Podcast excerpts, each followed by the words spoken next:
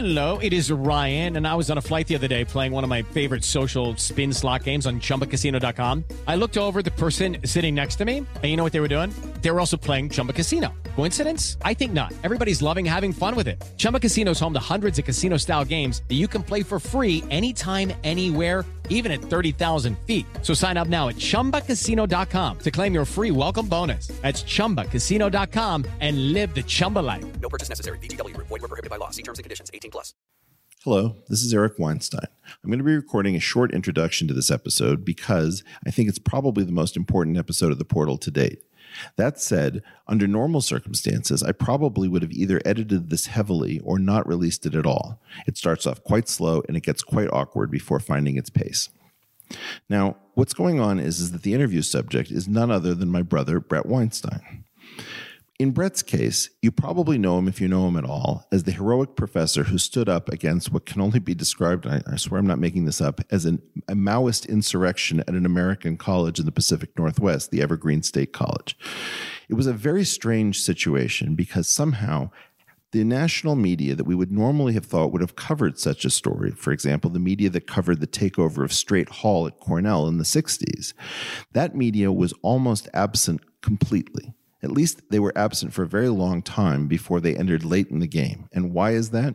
Because the story ran counter narrative. That is, the students at the Evergreen State College who were behaving in a racist fashion were actually students of color.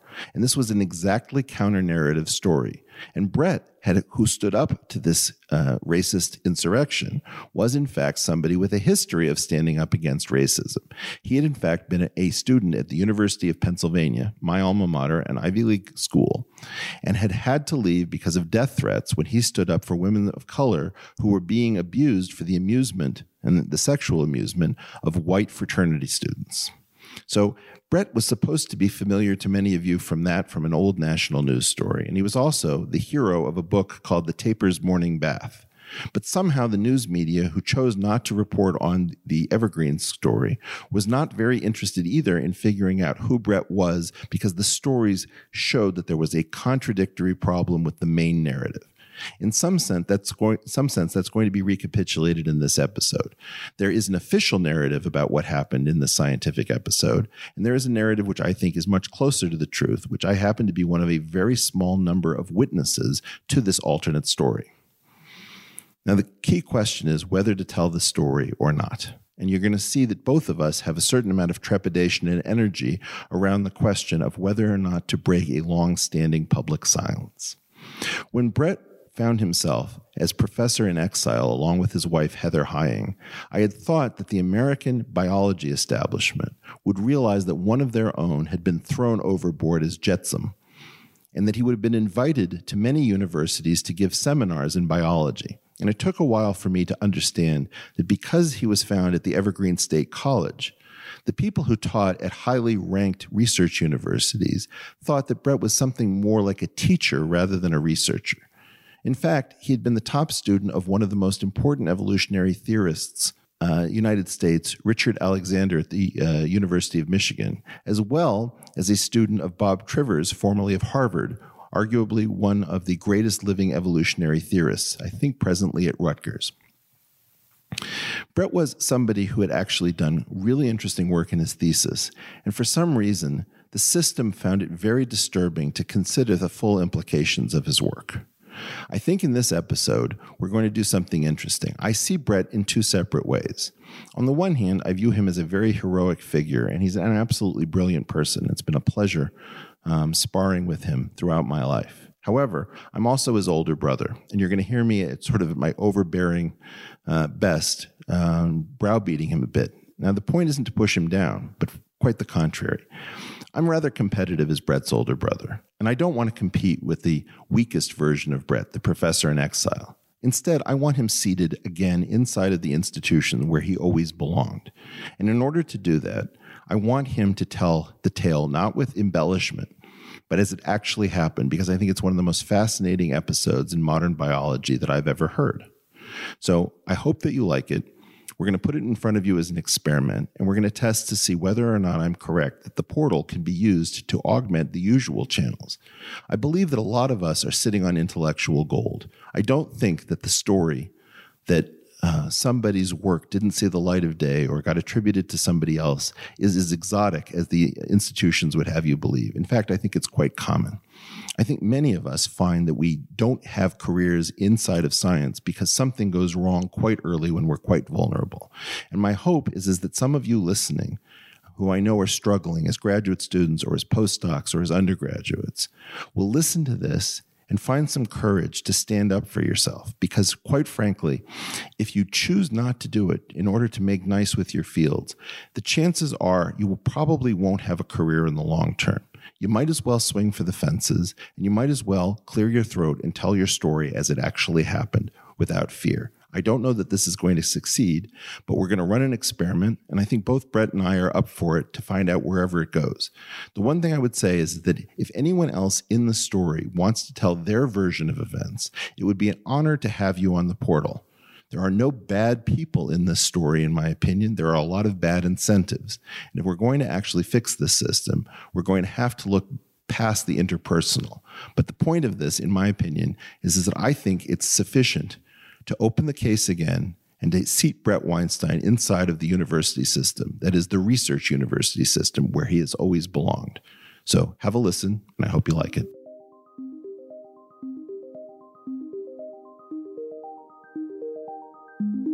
Hello, you found the portal. I'm your host, Eric Weinstein, and I'm joined today by none other than my own brother, Dr. Bret Weinstein. Bret, welcome. Thanks for having me. Okay, well, um, what should we do? What do you think? Wow. Uh, well, I don't know. I would imagine a certain fraction of your audience is going through the usual sort of. Uh, well, they randomly call us either Bret or Eric. Yes. So far as I can tell. Which our it's parents not, also did while we were growing I up. I suppose that's true. Uh, including the pets' names were also sometimes thrown in, if I recall correctly. That's true.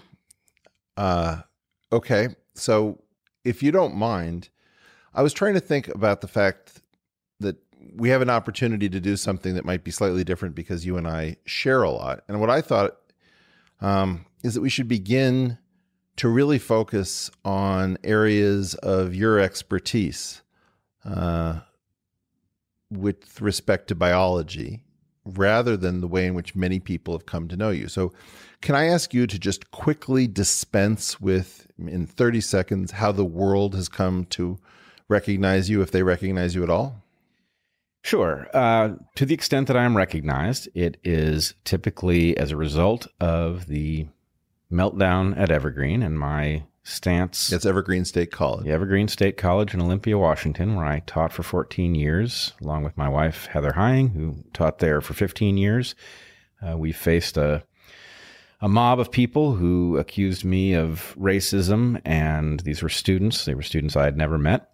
And the event was so colorful. And eventually, when the world caught on to the fact that the protesters who became rioters had uploaded footage to the net, and so the whole event could effectively be seen from their perspective, uh, it raised interest in some other quadrants. So, for example, I ended up on Joe Rogan's program, which is the place I'm probably most recognized from. And, you know, my first appearance there, we talked about the Evergreen situation. And anyway, that's uh, that's the the bulk of how people know me. All right. So you were a biologist teaching at a relatively obscure college that had previously been known for social activism. And I, I didn't love your inter- introduction because when you say, "Well, the students accuse me of racism," uh, that leaves sort of a weird question, like, why was he accused of racism? Uh, let me solve the puzzle just immediately. Maybe you can't do this because that was the closest we'd seen to a Maoist takeover inside of the United States of America ever. Like it was a case of mass insanity, and the videos showed it to be mass insanity. And unless you had been indoctrinated to believe that Maoism uh, of some form, Maoist re education, was normal, the rest of the world said, OMG, what the heck is going on at this completely insane? It, it, and it wasn't just like um, one of these college craziness pieces. This is really an episode of broad institutional madness that was localized there. And I, I just, I want to take it to be self evident because it is self evident. The video exists. And if you took the people who were trying to pretend that you were a racist in their own terms, that was sufficient to it was like the unreliable narrator. They were they were debunking themselves in the eyes of everyone who hadn't come under the spell of this particular kind of madness. Well, there's a little little, more to it, um, in the sense that they were entirely unprepared for a white guy willing to say, "No, I'm simply not a racist," and it, it just didn't occur to them that that was going to happen, and it didn't occur to them that my own students weren't going to flee to their side at the point that they leveled their accusation because those things would have been normal in this environment. But in my case, I grew up in a home. There were plenty of flaws in that home, as you know, but one of the places I don't think it was flawed was that it was very clear headed about issues of inequality, race, justice. And so I I really have the sense that it's these issues were really not new to me and i had a long history at the college lots of students of color You know, you're explaining too much. I- I don't mean to be rude about it, but they were just crazy. they were crazy but my point is the accusation is in and of itself so powerful in modern circumstances that people the idea of standing up to it doesn't occur to most people. And the fact is i was not well enough positioned. The thing descended into madness. It descended into literal anarchy with armed students roving the campus. The same mob was looking for me searching car to car for example. It was a very dangerous With situation. baseball bats. with I mean, baseball but- bats. but But that- but what I- what I'm getting at is, uh, I checked with myself and did not feel vulnerable to this accusation. I felt most people could not endure it, but I was in a position to. And in an odd way, You, you've been effectively driven out of your own university as an undergraduate, standing up against racism. indeed, These people had flipped the script and said, if you don't sign up for our racism, you're a racist. Yeah. They did. I don't, you know, here's the thing. I, I have two documents that I've studied that have a lot of longevity to them. One begins with, we hold these truths t- to be self evident. And the other one begins with, in the beginning. And I think we've made a huge mistake taking this as an argument. It's a non serious position held by morons and idiots or people who've been indoctrinated and infected with an idea that there's something left wing about being a racist. I'm not interested in it. Mhm. And I also think that it's really important to stop giving these people their due. Like, it's really important to exclude them from the conversation because if you have to have a three day symposium as to whether or not racism uh, can be redefined in a way that makes it impossible for certain people to be racist, but impossible for other people not to be racist, there's just no point.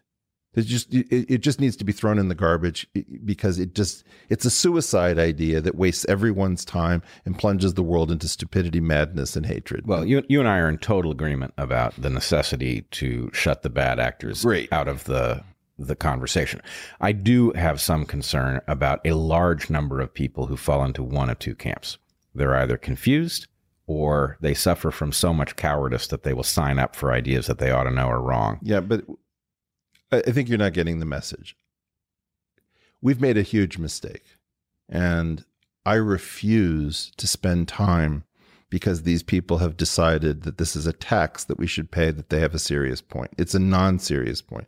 It's a terrifying, moronic, non serious point that you can redefine racism to be anti racism and anti racism to be racism. Nobody knows this better than me. Great. Okay. Are we done? We are. Good.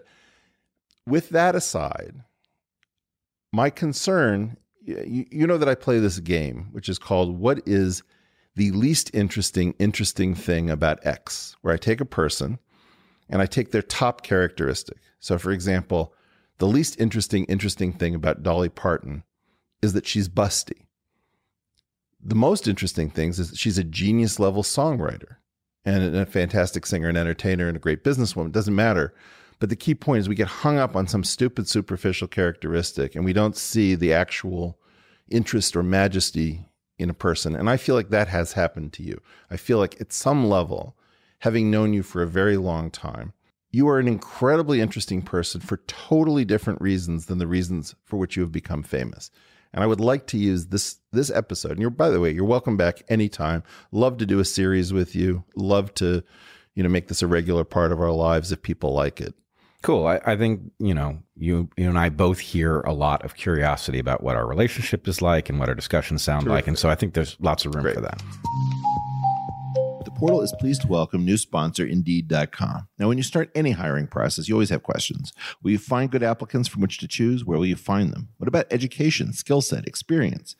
And how will you know you've made the right hire? Well, Indeed is here to help. Millions of great candidates use Indeed every day to find their next opportunity. So you can post a job in minutes, and you can use screener questions to help create your short list of applicants fast. Sponsored jobs on Indeed accelerate the hiring process even further, boosting your post with premium placement and relevant search results, helping you reach even more applicants. Indeed gives you the smart tools to make hiring decisions quickly and to be confident that you're making the right hire for your team. So post your job today at indeed.com slash portal and find out why more than 3 million companies use Indeed for hiring. That's indeed.com slash portal, the world's number one job site, indeed.com slash portal. Returning sponsor Blinkist is an important company having solved the problem of how book people can remain book people.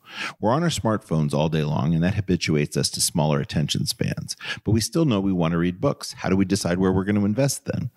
Blinkist has a team of close readers and expert writers who fan out over great nonfiction titles and summarize them into 15 minute condensed summaries. We can either consume that through text or through audio and decide where we want to spend our attention. In fact, I looked at my friend Tim Ferriss's book, The Four Hour Work Week, which tries to teach people how to be hyper efficient. So there's a certain irony in this. They did a great job. So with Blinkist, you're always getting the ability to figure out where you want to do your reading. And if you don't want to read a particular book, you get to keep the summary in your head as an excellent index of what is what people are talking about when they're discussing the book, even if you didn't read it. So Right now, for a limited time, Blinkist has a special offer for our audience. Go to Blinkist.com slash portal and try it free for seven days and save 25% off your new subscription. That's Blinkist, spelled B-L-I-N-K-I-S-T dot com slash portal to start your free seven-day trial. And you'll also save 25% off, but only when you sign up at Blinkist.com slash portal. What I'd like to do is to try to be the foil for you that I don't think anybody else can be because I've actually I was tracking this story very early. And by the way, when I originally tried to get you help um, and allies, I think almost the only person who could get what was happening at Evergreen State was our mutual friend Sam Harris, who was willing to amplify and retweet this because it was so confusing that most of the rest of the world just never seen these kinds of arguments. And now it's much more common for people to be aware of these problems. But when it started happening, we didn't even have any framework for how to think about these. Yeah. And in fact, Sam, I remember even the content of his tweet where he entered this discussion where he suggested that what was necessary was a deprogramming for these people. And from living inside of this very confusing scenario okay. to hear a message of reason from the outside that it was visible how insane this was uh, meant a lot to me. It really it, it changed things. It, it was like a reality check. Sam is Sam's a real hero in that regard. It's just amazing that he got there early and he got there correct, and you know more power to him. Yep. Okay, I as you know, I was not happy about you being at Evergreen State College long before this problem was occurring. I viewed you as sort of retreating into this very obscure college and using the undergraduates as if they were graduate students, teaching very advanced concepts, uh, and running kind of a weird Harvard style program with very adventurous material, with no recognition that this kind of uh, unusual educational environment was even occurring. Fair, unfair? Well, it's mostly fair. It was not really an appropriate place. I don't regret it. I think for the last year or two, Heather and I were living on borrowed time. That this could have come for us in a worse way, and it could have come for us uh, at any moment. But the the thing about the job I had was that it was the upside of a crazy experiment in education. The founders of the college had broken every rule of a normal university. And half of what they did in breaking it was crazy, and half of what they did was brilliant. Nobody ever bothered to separate the two from the prototype and, you know, fix the broken part. Didn't happen.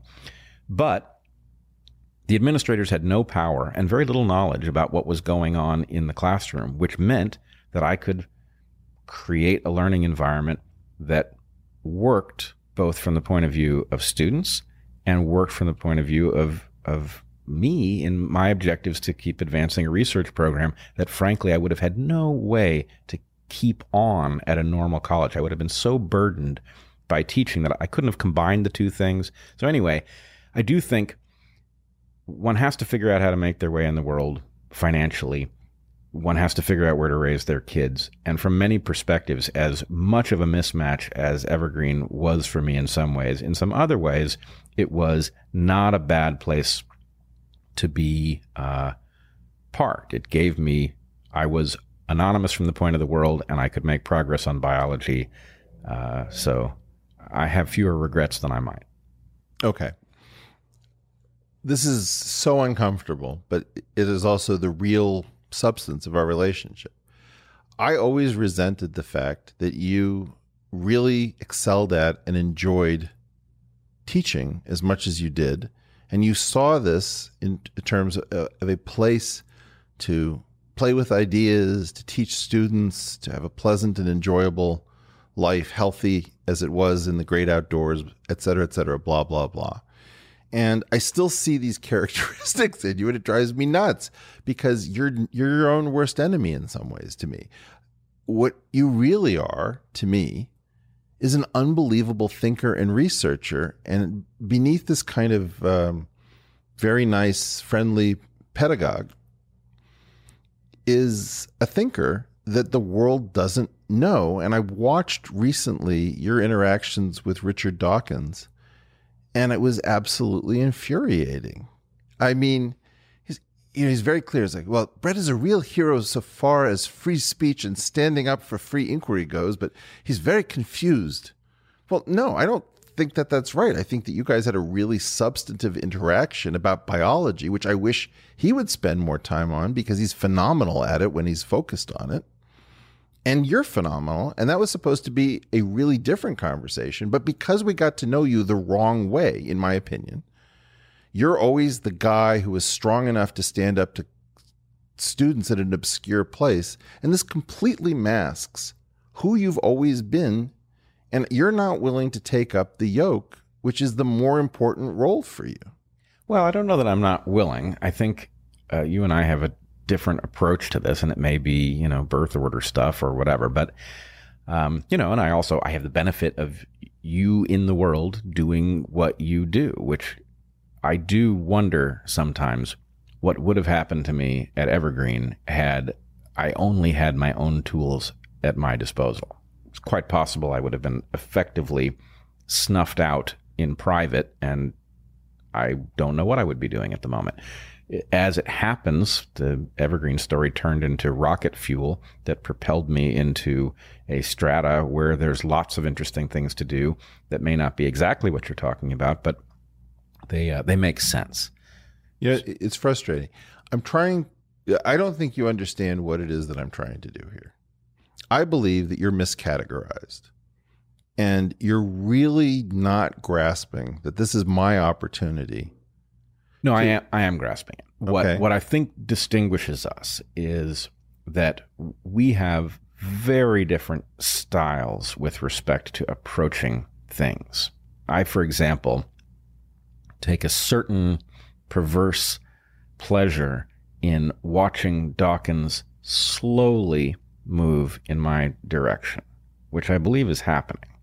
Now, I would like him to move faster. He's not a young man, and I think it's actually quite important that he recognize where the errors in his own thinking are. And to be honest, I believe I know where at least several major ones live, and I know what he would see if he could be brought to understand the nature of those errors and to confront the, frankly, the portal that opens if you walk through a slightly different door than he's been walking through.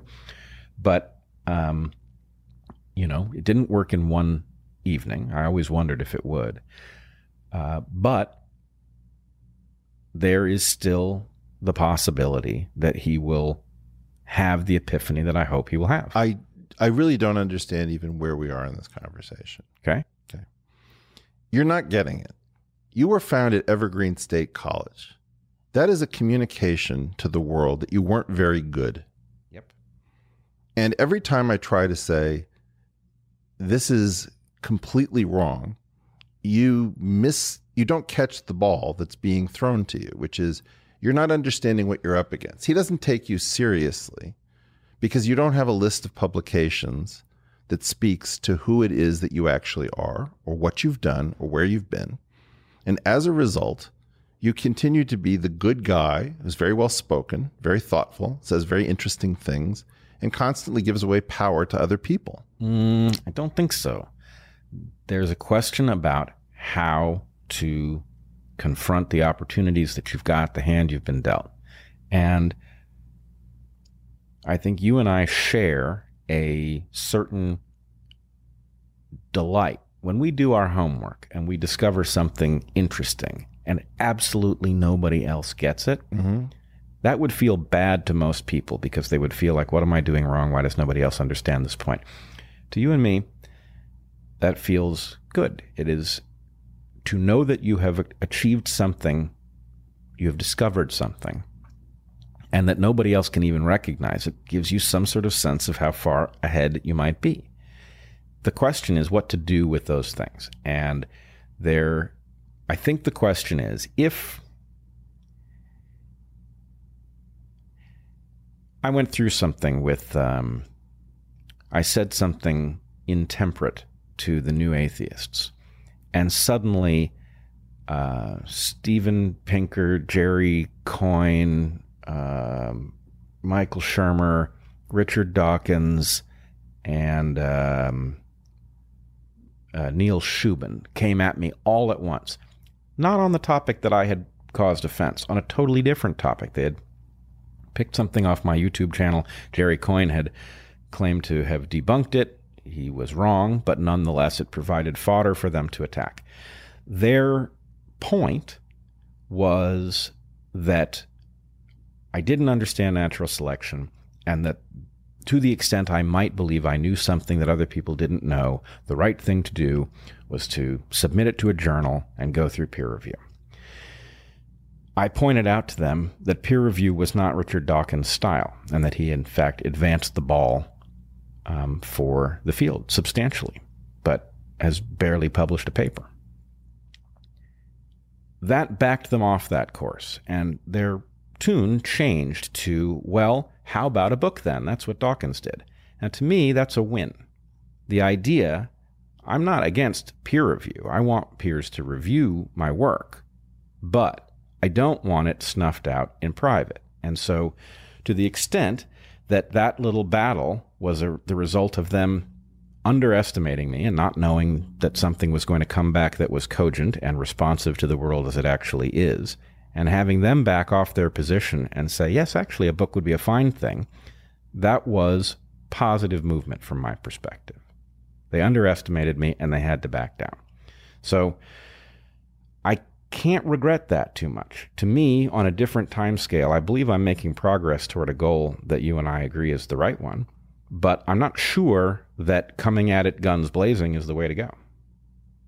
Well, I'm happy to stop the interview right here and right now because that's adorable and it's sweet and it's uh, incredibly patient and it's um, it's a beautiful sentiment. But I also feel like I sat through all of the wars and battles to get your ideas into the world, and I'm not funding that program. Does it sound to you like I'm surrendering? No, it sounds to me like you're boring me. Like it, this is really uninteresting. if I think about what actually happened, Yep. this is a mistelling. This is not even honest. Okay. Floor is yours. Okay. I want to talk about something I'm calling uh, the DISC, the Distributed Idea Suppression Complex. And it has nothing to do with Richard Dawkins and peer review and Jerry Coyne and a bunch of other things that almost nobody cares about. It has to do with about a 50 year period in which great ideas got buried, no matter where they occurred, because great ideas were luck were very likely to be highly disruptive to an institutional order.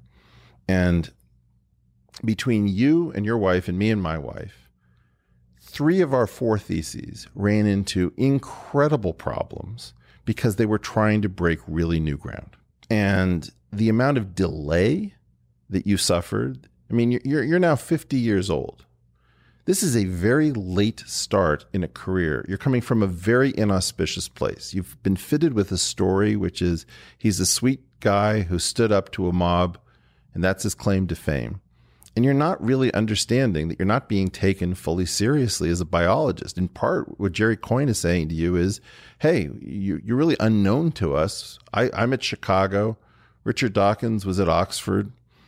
Um, you know, he was the Simonyi professor for the uh, public understanding of sure. science. Right. And the point is, you're not part of the super club. Don't don't get confused. You're just some guy who stood up. Oh, I understand that's what's being said. Okay. So my point is, I don't have time for your fairy tale about a healthy and and kind and sweet. Who said anything about healthy? I'm look. I'm interested in winning for a couple of okay, reasons. But, One, the payload. Yeah. The insight that opens the portal to the part of biology we don't know because we've had bad Darwinian tools. And for those who heard that as an attack on Darwinism, it is not. Darwinism needs fixing, and there's nothing wrong with what Darwin contributed. It's what happened after. Will you do me a favor? Yeah.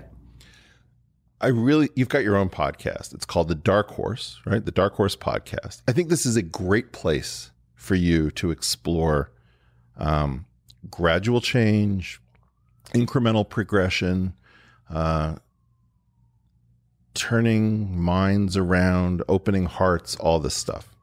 This isn't your podcast. This is yep. my podcast. Right. But we're talking about my life.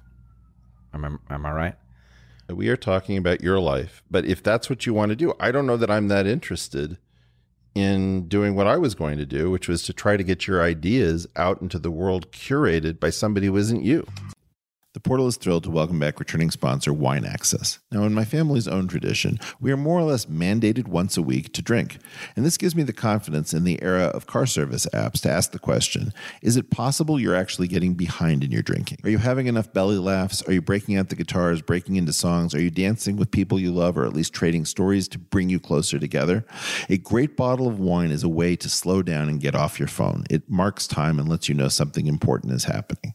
Now, our friends at Wine Access have an interesting philosophy. They take the most famous vintages and the most famous vineyards and they say, can we replace this at a fraction of the cost by sending out our team of geeks to scour the globe for offbeat opportunities? They also send you information to let you know what kind of wine you're getting so you're better educated for the next time you want to repeat the event. With wineaccess.com slash a portal, you're going to get yourself one hell of a bottle with wineaccess.com slash portal. So why not order them bottles tonight? You'll get $100 off and support the show by going to wineaccess.com slash portal. You'll be glad you did. You know, one of the things, and, and by the way, I've had this issue with you. Do I take it we are now not in a podcast at the moment? We are in a podcast. Oh, believe me, I'm going to put the hurt on you because you are backing out of your role in history, and I, am sick of it. Look, one of the things look, I love you like like you were my own brother. Amazing. Okay. It, it is the case that you have always done this. And it means that you're not taking your place properly. And I had to go to the extraordinary length of tricking your advisor, Richard Alexander, one of the great evolutionary theorists of our times. Absolutely. Right? One of the absolute tops, member of the National Academy of Sciences, chaired professor at uh, University of Michigan. Uh, I had to trick him into writing a letter of recommendation for you so that we would have some record as he was getting on in years of who you actually were because I knew that Evergreen was not going to be it's not it's not part of the game. It's true. Okay. Here's what he had to say about you. Bret Weinstein may well be the brightest graduate student I have ever known. His thesis defense involved only one of his four thesis chapters, and it alone was far more than sufficient as a thesis. I don't know anyone who knows more than Bret about not only a wide variety of topics in biological evolution, but the problems and possibilities of cultural change and the means of bringing people together in solving difficult problems. For 40 years, I held frequent, sometimes almost daily seminars with my doctoral students in evolutionary biology. While he was a student, Bret was a major element in all of those seminars. When he spoke, there was almost always respectful silence, even when he was junior to most of the people involved. Bret's thesis topics are so significant and timely and so well treated on the lifetime patterns of humans and other species, the function and importance of telomeres in explaining lifetimes as hedges against cancer, and several other important topics such as species diversity and sexual selection, that he dramatically converted on the spot to reluctant, and by the way, reluctant is British understatement here, I will say mildly and skeptically evolutionist, members of the committee. I think that despite his youthfulness, in terms of the characteristics I listed earlier, Bret is the best candidate. You were the number one student of Richard Alexander, who ended up at the Evergreen State College, which was a giant mistake. And it was always a mistake. You should never have been there. I was completely right. I'm sorry to be overbearing about it, but like, how many years did I tell you you got to get out of that place? Well, look, first of all, Dick was very clear with me about the fact that were he trying to compete in the modern academy, he did not believe he would have succeeded. And he he was clear about the fact that there was no good solution to the problem. So, you know, I, I can't I can't say that I've ever heard that letter. I believe you have quoted parts of it to me before. Yeah, because it, you, because you're going to do this thing where you downplay your gift, and I, I'm sick of it. I'm tired of it. I'm just I've had it. And part of it, what happened is that you are now distorting the history of science. You have a place in the history of science that you are not taking up. You are not advocating for. There's something that you don't like about this. And no, it- no, I don't. I don't think this is true. I just think I'm pursuing it. in- Maybe I'm pursuing it in a way that it doesn't work out in the end, or maybe I'm pursuing it in a way that it would. Maybe there's more than one path. I've been through too much helping you, trying to make this happen, where people become aware of the complex of ideas that you've been pushing out. And my feeling about this is that you maintain this very beautiful, very calm position. And it's enough already. Like you have you have a story, and that story is an explosive story. I, I mean, I'm happy to bury this podcast so that nobody ever hears it but I want to actually explore the truth rather than this extremely good for you, high fiber, uh, you know, low low sugar bowl of I granola. just, I just don't think that's where we are. I've been very clear and very public about the fact that I think my entire field is spinning its wheels, that they've gotten caught by a few bad assumptions, and that they are spending decades in the weeds for no good reason, that there is a way out, that I didn't know what it was for a long time. I did figure out what it was, and getting their attention on the question of what they're doing wrong is a Herculean task. I've made that clear. The question is, what is the best use of the opportunity that I've got, the cards that I hold? And we have a difference of opinion about what that might be. And you may be right. I'm not saying you're not right, but I am saying that there's at least a discussion to be had about what the best way to play the. Why don't the we have that on your podcast? I accept Good. your invitation to come on. This is my podcast. We're going to do it my way. Let's do it your way. All right. I'm the older brother. I've noticed. I have the ultimate Marsha, Marsha, Marsha problem. All right. Um, Bret, this is not the story of your career in your life. What happened is, is that you got stuck at the University of Michigan for a very long period of time because you made people very uncomfortable. What he's saying in that letter of recommendation is, is that you wrote four different theses, so far as I can remember, and they were on widely different topics. Furthermore, here's an interesting one. No one that I know of, despite the amount of discussion that's been spilled um, in ink over Evergreen, has put you together with the hero of a book called The Tapir's Morning Bath that um, appeared years earlier. Like It's odd that it never shows up. right it never shows up Yeah. and then you're also the you know recipient of the golden gazelle award i think of the national organization of women Yep. um, for standing up to zbt at the university of pennsylvania and you it got ejected effectively from an ivy league school due to like f- threats of physical violence for standing up for um, black women being exploited by white men. I mean, like the, then you're like the the uh, field assistant and main student as an undergraduate of another legendary evolutionary theorist, Bob Trivers, and somehow, you know, Richard Dawkins is treating you as a guy who isn't really his equal. He's you're not really a major theorist. You're you're very confused, and you need to learn more about the extended phenotype and all this kind of nonsense and you're so polite that you're not even uh, it's just i don't know i think you're out to lunch no offense I, I get it. I get it. And, you know, like I said, you may be right. okay i want to talk about the subjects that you're most associated with starting with your thesis and i want to get into the science of it using the portal podcast if people get left behind they get left behind Okay. Okay. Now, Dick Alexander is a legend in evolutionary theory because it it's very hard to use evolutionary theory to make predictions that can be verified in the world. It's it's sort of like this loose amorphous co- collection of techniques and viewpoints and people sometimes think it's not even a theory because it, it doesn't seem to be predictive. And then there are a few predictions. So am i right? Darwin started this game off by predicting that there would be a moth with a really long tongue because there was a flower that had a really long distance to go before you could get the nectar out of it. Yeah, he had been sent an orchid by Bateson, maybe, um, with a foot long corolla tube. And he reasoned very straightforwardly that it would make no sense for this plant to have invested in this very long structure if there were not a tongue that could reach down to gather the nectar. And I believe he did not live to see the discovery of that animal. i but didn't know that um, but he uh, he was absolutely correct. There is a moth that has this beautifully long tongue. It's a sphingid hawk moth, one of these sort of hummingbird esque moths. And uh, anyway, yeah, it's one of the major predictions, demonstrations that evolutionary theory uh, actually can be used to predict phenomena that you haven't been able to observe. Okay.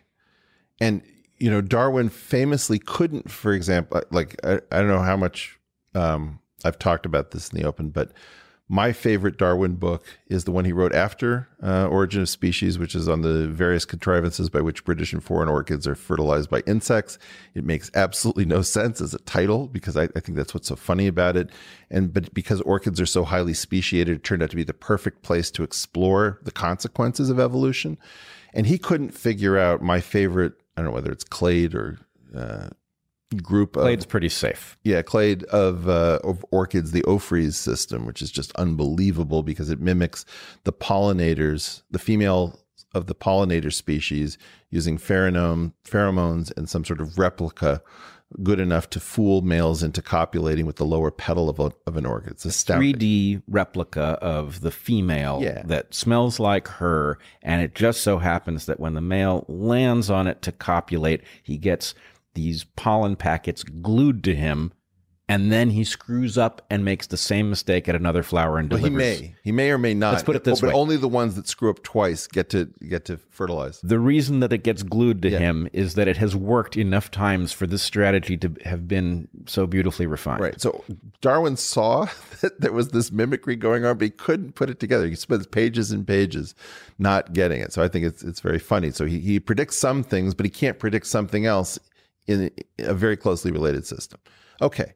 Fast forward, Dick Alexander comes out with a crazy prediction, which I still don't fully, I mean, it's just amazing that he made it, where he says, I bet that you will find the kind of behavior we associate with wasps and bees, which is in this clade called Hymenoptera and ants, of eusocial um, breeding patterns and, and organization, but in mammals that will live underground. So I think the way this story actually worked, he didn't say you will find it. Or you could find. it. What he said is, in principle, there's no reason that a eusocial uh, animal has to be an insect. That in fact you could get such a thing in a mammal. And then he predicted, I forget how many characteristics there were, but he named some So we large. should say that there, there's something funny about the system of ants, bees, wasps, which is that they've got this very strange haplodiploid chromosomal characteristic. Do you want to say a word about that? Because that makes the prediction more, more Sure. astounding. So it has long been understood that uh, the Hymenoptera behave in this incredibly cooperative fashion in which effectively all of the workers of the colony forego reproduction in order to advance the reproductive interests of the queen. And it was late discovered that actually their genetic system is unlike our genetic system and that males have basically half a full complement of genes. They have enough genes to function, but they have half the female complement of genes.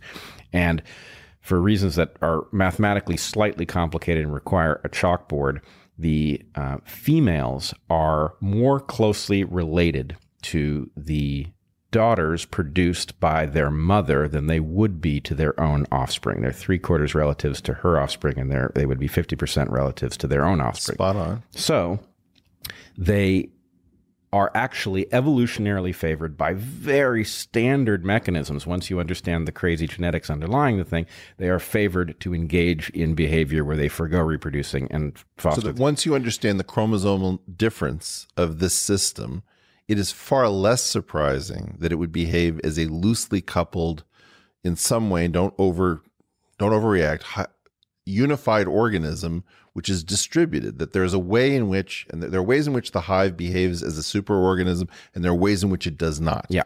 Well, all I want to say is I'm not sure how clear we have the story with respect to what precedes what. It's completely plausible that the behavior precedes the evolution of the genetic system. Right. And I actually, frankly, just don't know where that research stands at the moment.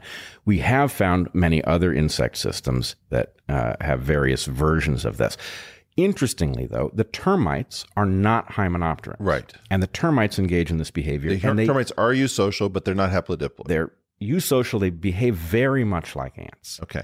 Um, but they don't have the strange genetic system, proving that the, the behavior can evolve even in the absence of this genetic system. Well, the reason I bring this up is that if you if you look at, for example, Prince Peter Kropotkin, the great anarchist theorist, he was obsessed by finding analogs in nature of preferred human structures. And so it's very simple to say, why can't we work together the way an ant colony all works together? And then there's a counter to that, which is, well, they have different chromosomal structures.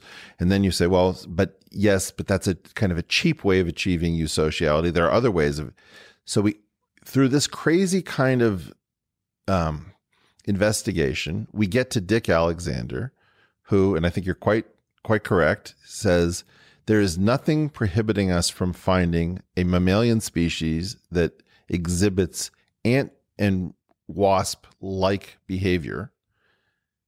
And it would have it would be likely to have these characteristics. It would live underground in a Yeah, underground. I believe eating tubers was was on the thing. It was a crazy list Crazy. of things. And you know, my understanding from from Dick. Dick is now unfortunately dead. He died a couple of years ago. But um, my understanding from him was that he didn't actually expect to find such an animal. He was speaking very abstractly, just completely theoretically. And at the point that he unleashed this idea, it may even have been in a talk rather than a paper. The information made it back to him actually, what about naked mole rats? They match your characteristics. And study reveals then that actually they are eusocial. They behave very much like ants, bees, wasps, termites, etc. And this is like one of the great moments in modern science. I really think it is. It's it's certainly the moment that people who know who Dick Alexander was um, reference as sort of the high watermark because it's it's comprehensible.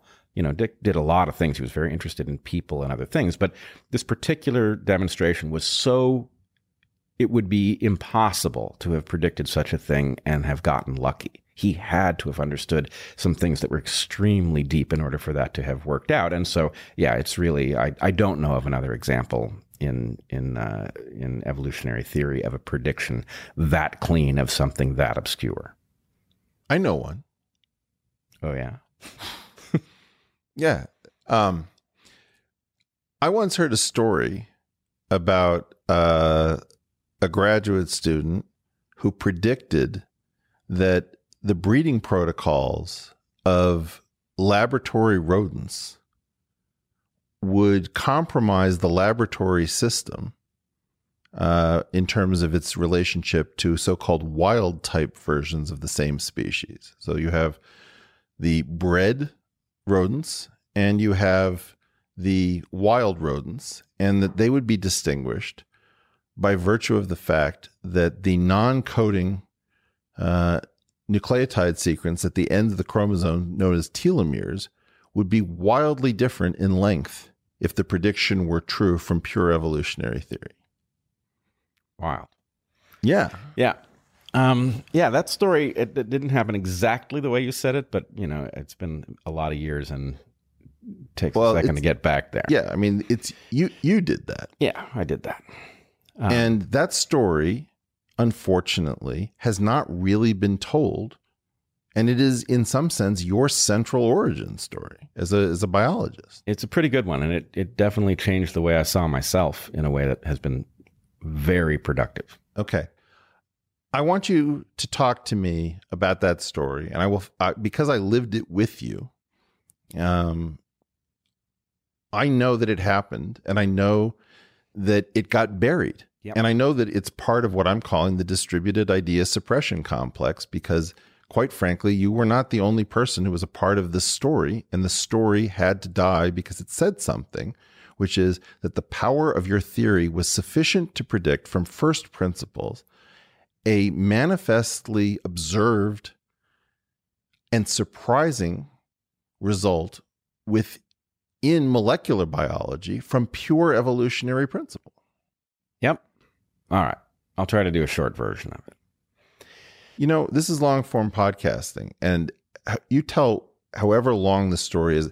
I guarantee you, when people finally figure out that it may be that the rodents that we've used to test drugs on, let's say, might be compromised and compromised in a way that would be potentially extra um, permitting of uh, potential toxins uh, in the form of pharmaceuticals. I think that it's going to be fascinating. It's going to be repay. It's going to repay the study that it will take to understand the story. The floor is yours. All right. So um, let me just set the stage a little bit. Evolutionary biology. But do me a favor. Yeah. I you, you can get into a very patient, careful, pedagogical mode. This is an exciting story. Tell it the way it actually occurred. I'm, I'm going to tell it the way it actually occurred. Uh, and I'm, gonna- I'm going to be careful. I'm going to try not to be. Uh, there are parts of it that were for a very long time kind of emotionally fraught. But anyway, I, I think I think I remember it well enough um, to do a a sparse but complete version. okay. Evolutionary biology has long been biased in the direction of abstraction um, rather than thinking about mechanism. That is to say, we deal in the phenomenology of things. We talk about gross patterns that we see in nature rather than talking about the fine detail of what drives them.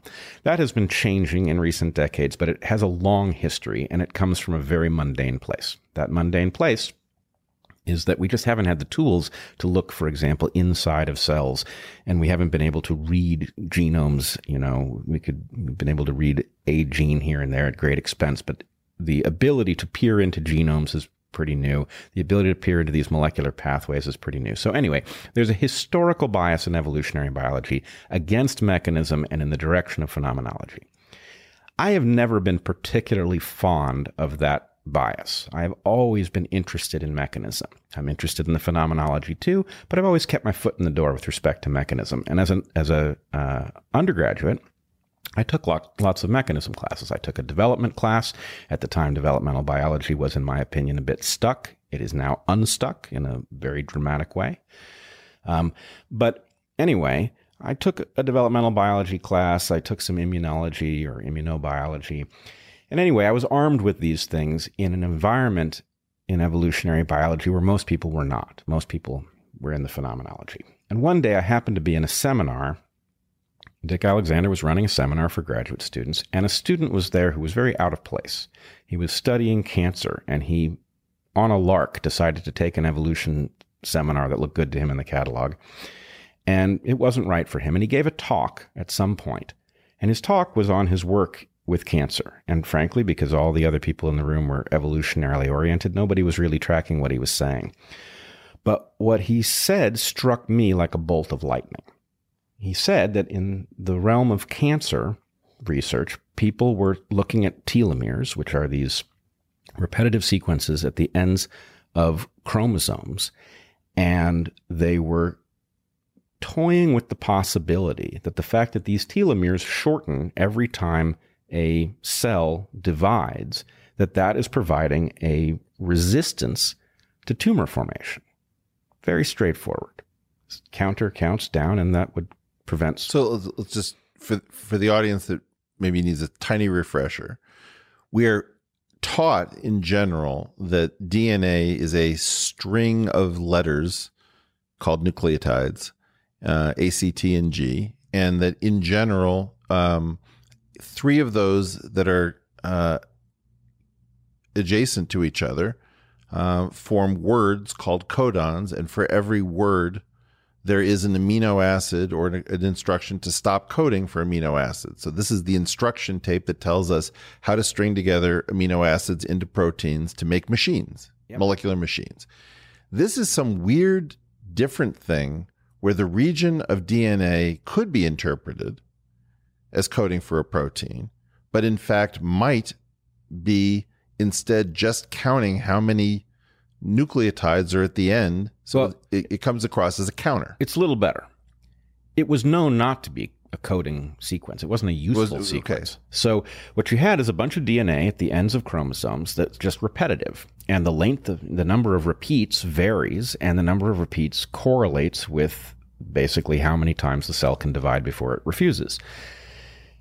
This being interpreted as a cancer prevention thing made perfect sense, but the reason it struck me like a bolt of lightning was that I was well aware of the existence of tumors and their implication in something entirely different.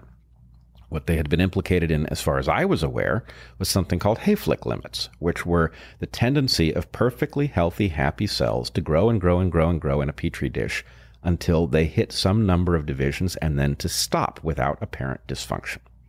So, So this was the theory of Leonard Hayflick. Yep. It was the discovery of Leonard Hayflick who basically overturned the prior wisdom about cells, which was that they would grow indefinitely as long as you kept feeding them and making an environment that was conducive to division. So I don't exactly know why that result had been misunderstood at first. Maybe somebody had a cancerous cell line and so they got the wrong idea and it just spread. But Hayflick checked it and it turned out to be false. It turned out there was a number of cell divisions that healthy cells would go through and then they'd stop. The mechanism was not obvious to Hayflick, um, but later it became clearer and clearer that the mechanism was these sequences at the ends of chromosomes, which shorten each time the cell divides. And the implication was that potentially this was a cause of what we call senescence, what in common parlance would often be called aging, the tendency to grow feeble and inefficient with age. If your cells are each in a cell line, and that line has a fixed number of times that it can replace itself before it has to stop, then at some point your repair program starts to fail. And that repair program failing across the body looks like what you would expect aging. Aging follows the pattern you would expect if cell lines one by one stopped being able to replace themselves. So we know that there's a special sort of uh, I don't want to call it cell line because you keep correcting me for every tiny mistake I make uh, in speech. But if we divide our our body into two kinds of cells, soma and germ, where germ lines are that which has a hope of immortality through reproduction, then it's the somatic cells that have finite um, limits on their ability to undergo um, mitosis and cellular repair and, and, and whatnot. Yep. And the germline can't because if it did, you your lineage would go extinct as a result of Small small addendum. small addendum. So it's the soma, the parts of your body that don't go on to produce babies um, that have this effect. The reason it struck me like a bolt of lightning was that I was aware of another very elegant piece of research done by a guy named George Williams.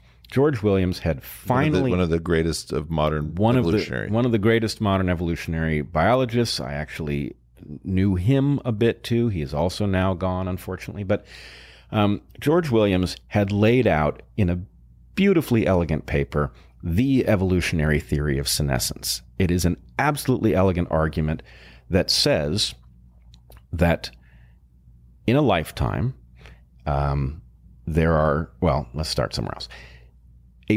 Creature is built of parts and traits. Um, it has a relatively small genome and a relatively high complexity. At the time, it was thought there might be 100,000 genes or something, and you have maybe 30 trillion cells with a ton of complexity. In order to get that small number of genes to dictate how to produce a, a creature that complex, the genes are doing multiple things. William's point was when a gene has multiple effects, what we call a pleiotropy, those effects may be good or bad.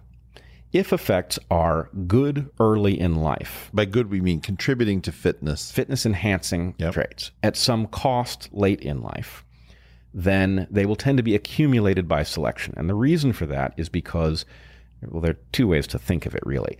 If a trait occurs, uh, if a negative trait occurs very late in life, then a large number of individuals who have the gene for that trait will not live long enough to experience the harm. So if it came bound to a positive thing early in life and you're dead before the late life harm accrues, you got away with it, right? So William's point was and he was building on earlier work of Medawar, but let's skip that for the moment. His point was because of trade offs, you will have lots of traits that are good early and bad late. Selection sees the early traits much more clearly than it sees the late traits, and it prioritizes them because of the discounting that arises because so many individuals aren't around to experience the late life harm. And if they are around to experience the late life harm, a lot of their reproduction is behind them anyway. So they count less. Selection counts more early in life. And this timer starts at the moment of first reproduction, the usual moment of first reproduction viability. for your species. So, this is a beautiful hypothesis, and it was beautifully uh, articulated with many predictions, which is the way really good work is done. And we knew at the point that I was entering graduate school, we knew that the the, the hypothesis was right. It, was a theory, and the reason that we knew it was So right. the hypothesis is the antagonistic pleiotropy hypothesis. Yeah, antagonistic pleiotropy hypothesis for senescence. We knew that it was right because it predicted so many phenomena in nature that we could readily go out and measure. And this is again where the phenomenology versus mechanism comes in. Okay. We know that creatures that are poisonous or have a shell that protects them or can fly away from danger are disproportionately long lived for their size. Small creatures tend to live shorter lives than uh, than large creatures, but if you can fly, then you're off the line of the other creatures of your size. So, for example, there are small bats who have been recovered uh, after 30 years in the wild. So, creatures that have special protections have disproportionate longevity. This matches Williams' uh, hypothesis because it is their ability to fly away from danger that makes the uh, likelihood of their experiencing late life costs go up. Yep. So selection sees their late life more easily than it sees a small creature. I I just want to say something. Yeah. This is a podcast. It's an unusual podcast, and we can talk science, and I'm thrilled. But you, we always have our colleagues in our minds when we're talking to a general audience, and the colleagues are always in a gotcha mode. Well, you forgot about this, and you didn't mention that. I'm even interjecting little bits because I want to make sure that you're immunized from all the bullshit um, that the academic. So I just want to make a general statement, which is we can come back and get into any level of specificity that somebody wants to if they want to take you down. I don't care. What I'd love to do is to tell the story with enough punch that people understand what happened. So we're about to jump into the Let's do the it. meat of the matter. The theory of antagonistic pleiotropy was well established, but in four decades of research on the genome, nobody had found a gene that matched it. So that we knew that this explanation was right, but we couldn't find the genes that caused it. The mechanism was missing. So Does anyway, that mean to be a gene? It has to be protein coding. yeah. Anyway, I uh, knew this as sort of, I was well familiar with Williams' paper at the point that I saw this talk on cancer, and I knew already about the question of senescence. Everything came together. this was obviously the answer where the missing pleiotropy was. Well, the missing pleiotropy had to do with a telomere, which wasn't exactly a gene. It was genetic, it was DNA, but it wasn't a gene. But it was perfectly capable of producing exactly the effects that we see in senescence across the body, tissue. So a counter, not a protein, could be the answer. Right. Now, I saw this instantly at the point I heard this talk. I raised my hand and I tried to articulate what was so obvious in that moment. And I couldn't compel a single person in the room. They couldn't even understand what I was trying to say. And that Which is bizarre. it was bizarre. I mean, Dick was in the room and, you know, Dick was very broad minded and uh, I just couldn't make it clear. Okay.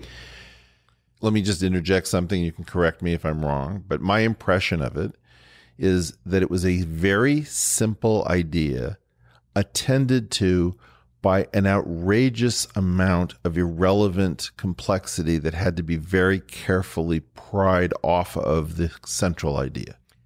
Yeah, I think I think that's well well said.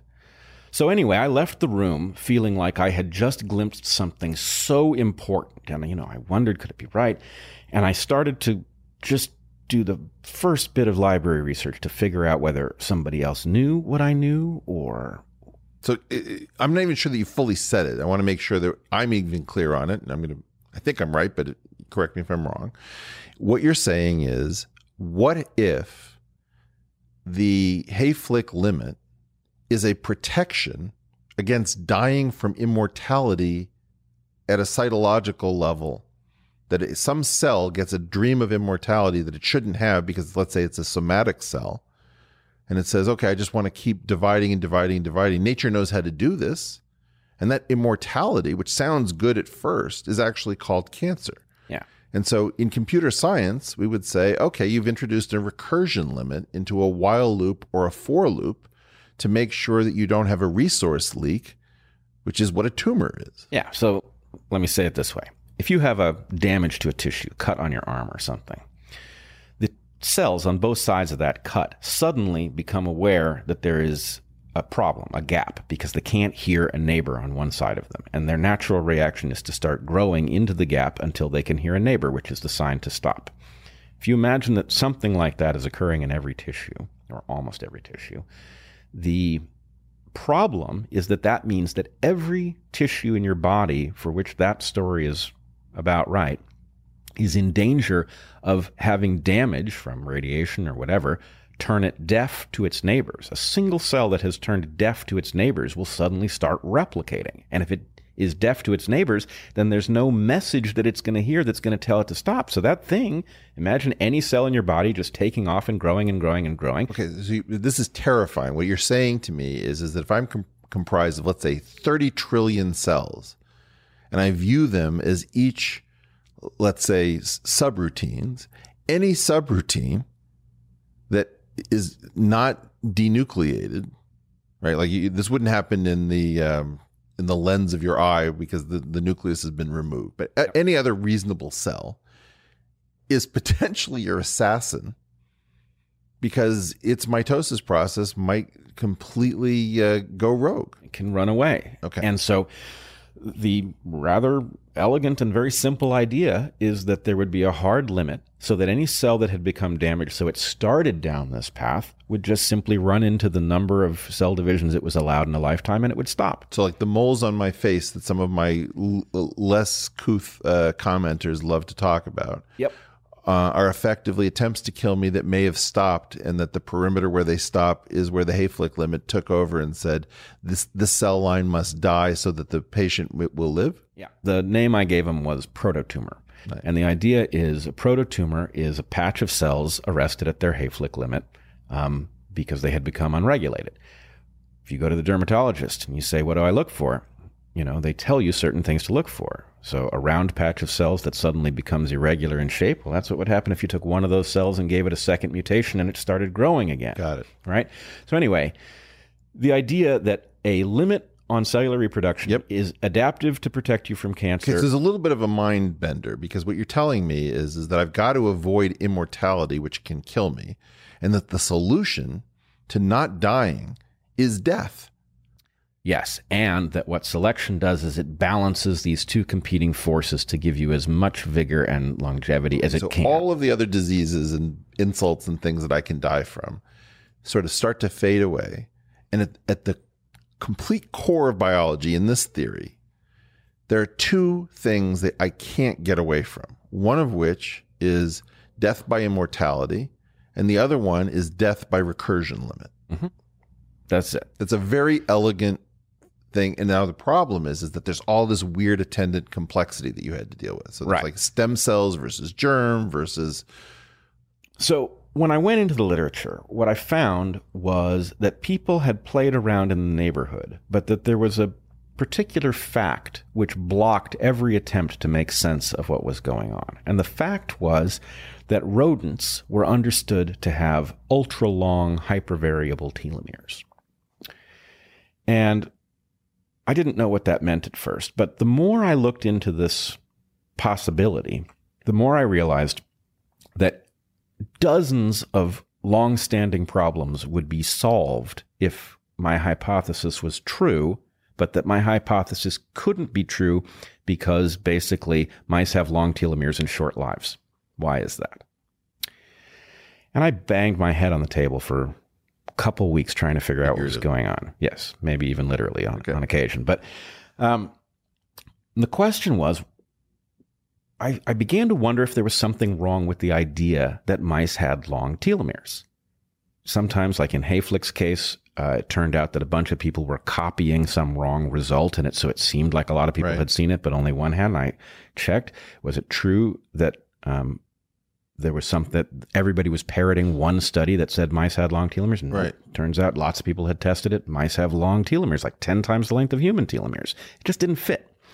So finally, it it occurred to me that it was possible that what was going on. I, I discovered something in trying to figure out what they meant by mice. Right? My, there's a lot of species of mice, but all the mice that we use in the lab, with rare exception, are from one genus and often from a particular target so species. You, you were focused, if I recall correctly, on Mus spretus, No, no, Mus mus, musculus. mus musculus, Mus which is the common one. Yeah. What shocked me was that it turned out all the mus musculus that were being used in labs across the country and in many cases farther afield than that were coming from one place, which I had no idea. There was one I remember getting a phone call when you said, "What do you know about the Jax lab?" the Jax lab in Bar Harbor, Maine, right? They seem to be the source of everybody's mice. And so it began to be, it was a possibility I could not shut down in my mind that there was something about what was going on at the Jax lab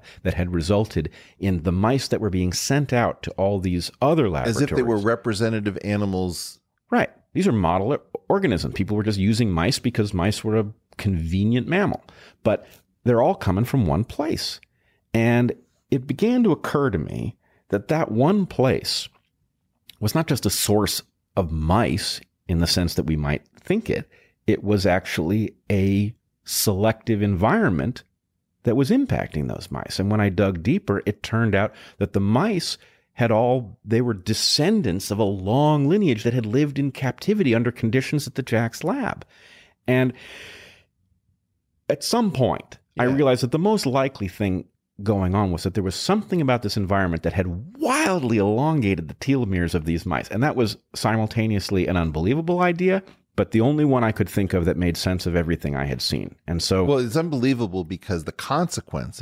I mean, look, look, I have not even heard whether anyone has said, "Yeah, we we, did that. We screwed that up." But it is like your your model your your favorite model organism from mammalian trials being screwed up by a central facility because also there's this weird thing where medical people very often stop taking into account evolutionary theory because they treat that as well that's that class I took in college or the beginning of graduate school. Right. So I began to focus on this question and I did something that was the right thing to do, but I did it in a way I will forever regret. I found somebody who was represented in the literature who I regarded as very well versed. They made sense to me, their papers. Her name was Carol Greider. Carol Greider is now a Nobel laureate. She was not at the time. She was the uh, co-discoverer of the enzyme telomerase, which is the enzyme that elongates telomeres um, when that occurs. With the famous uh, and co-Nobel uh, recipient, uh, she was the student of Elizabeth Blackburn. Elizabeth Blackburn, exactly. She was her student, and they shared the Nobel Prize with uh, Szostak. Um, in any case, her work seemed good to me. I called her up cold. You know, I went into the insect division uh, office and I sat down at the phone. I called her. I said, Carol, you don't know me. I'm a graduate student at Michigan. I'm an evolutionary biologist. I'm racking my brains trying to understand something.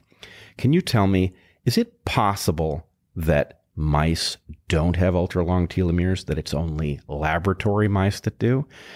And she said, huh, that's really interesting. I'm pretty sure that mice have long telomeres universally, but it is odd that if you order mus spretus instead of mus musculus and you order from European suppliers, the lengths are very different than what you get if you order mus musculus from the Jax Jax lab. Lab. And I said, Whoa. And she said, Yeah, that's really interesting.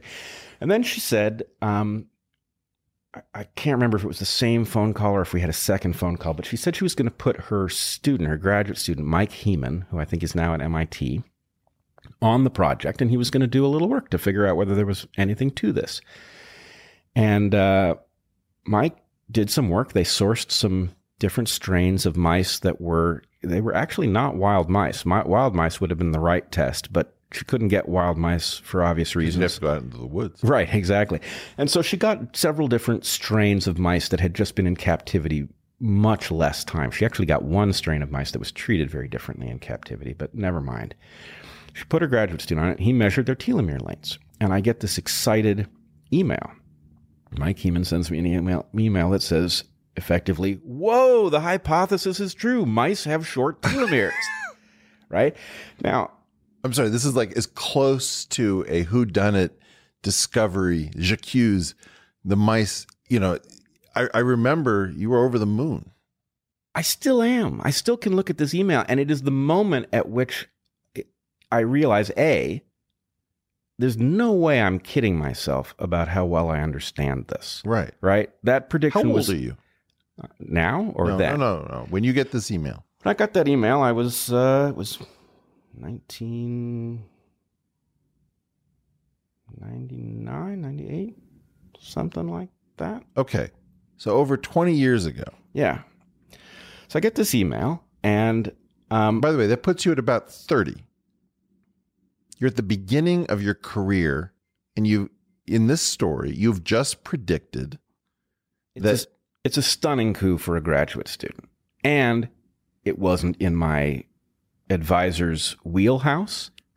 So it was clearly my own work. And Right. Dick was great about not, okay, blurring either those you things, are a dirty dog liar, and I was there at the time, yeah. Or, or so we're both dirty dog liars about Right. this particular story, or, or one of the great moments in evolutionary theory, which is, and let me just curate this because I'm not a biologist, but I think I can more or less get this because it's a breeding protocol that is the alteration in the evolutionary landscape for these laboratory mice. And because it's acting on a non protein coding region, the adaptation to a change in the breeding protocol can be extremely rapid. It doesn't have to undergo some sort of completely crazy, um, typical Darwinian story about random mutation and some of them being retained and others being rejected. it's, it's even better uh, than that. The creatures are presumably, so we haven't gotten to what the breeding protocol has to do with this, but the creatures are built in some sense to detect how dangerous their environment is. And to the extent that the level of extrinsic danger changes, their telomeres respond quickly so that they are better adapted to the environment. So they're built to detect the environment. And then what is actually a strict matter of market forces, Okay, so there are no predators in this there are environment. no predators in this environment. and we we- we're not killing them particularly early based on their skill. So environmental insult is is sort of absent. Environmental insult is more or less absent. What we are doing is imposing an economic rule on breeding so that we can maximize the rate at which we turn mouse chow into mice, which is obviously economically the right thing to do if you're selling mice to all these labs. You want to produce as many mice as cheaply as possible. So producing as many mice as cheaply Genius of the market. it's the genius of the market. There you go. So, in order to produce as many mice as cheaply as possible, what you do is you don't breed animals past eight months. They breed faster when they're younger because of senescence. And so you don't breed older mice, you throw them out and you replace them with younger mice who breed faster. What that effectively did was it eliminated the selection against cancer and it turbocharged the selection in favor of youthful vigor. Well, let me see vigor. if I get this. In general, almost all cancer, like cancer of the germ line, happens early in life, but all the other cancer in general is much more common later in life. I got to pause. I realize I forgot to tell you one thing Carol told me in my first phone call with Sure. her that's vital. In addition to telling me that there was something funny about Mus spretus, she told me that consistent with the hypothesis that I was conveying to her, that all mice die of cancer. She said if you let them live long enough and then you do the necropsy, you, you find cancer of one kind or another. And that was perfectly consistent because they had these wildly long telomeres and no cancer protection. That would be the prediction And of that's an hypothesis. extrapolation. It's it's not really all mice. It's all mice that we see in the lab, which happens to be the mice that are ordered. Right. She was still speaking from the mindset of somebody who thought that the mice she was getting in the mail Were representative. representative of mice in the wild. Got it. Okay, so let me clear up why the breeding protocol. And I should say that it is the breeding protocol that is causing this. That part, I would say, is still a hypothesis. It has not been directly tested by anybody. But what I would say is many hypotheses were tested in the aftermath of the discovery that, that lab mice have bizarrely long telomeres and wild mice don't. And no other hypothesis has stood up to scrutiny. So it is the last hypothesis standing, and I'm all but certain that it will turn out to be true. Yeah. The reason that the breeding protocol has this weird effect is that when you throw out the mice at eight months of age, you eliminate selection against cancer, you turbocharge selection in favor of So when you throw out the mice for breeding purposes at eight months of Right. age, When okay, you throw them out for breeding purposes at eight months of age, you are increasing the importance of their early life breeding and you are discounting anything related to their ability to fend off cancer because they don't live long enough in that period of time to get cancers that kill them. And so, what has happened, according to this hypothesis, is that the mice that have longer telomeres have driven out the other animals from the colony. The trait of having long telomeres has swept through the colony, and the telomeres have been elongated to an absurd degree, creating animals that do all die of cancer. And interestingly enough, another thing that's evident from the literature is that if you look at their tissues, their tissues do not age in the way that a normal mammal's tissues age. They remain young. Well, so, there's one aspect of aging, but that there's a, a far darker uh, interpretation of what you've just said. If I'm understanding it, correct me. I've never taken a class in biology, but I've lived this adventure with you. Those tissue have, at a histological level, at the level uh, of how cells are organized, the possibility of radical histological repair. Yes, radical, effectively indefinite capacity to repair, which is going to come back in this story in the worst possible way.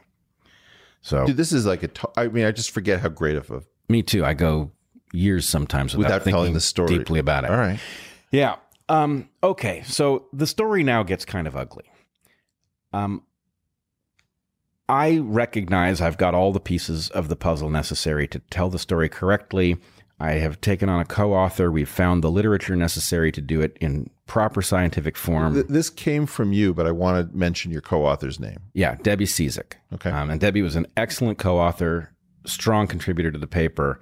Anyway, we put together over the course of a year, I took a break from effectively my real dissertation work and wrote a paper. Dick thought it was a fantastic paper. He was blown away by it. This, well, I remember the revisions, and I remember th- this was like. I mean, if I think about what's on the line, like this combines one of these freak situations where you're using evolutionary theory to protect to predict something And in this case, it's at the level of molecular biology. So with Darwin's orchid, it's a tongue, and with Dick's thing, it's behavior in naked mole rats.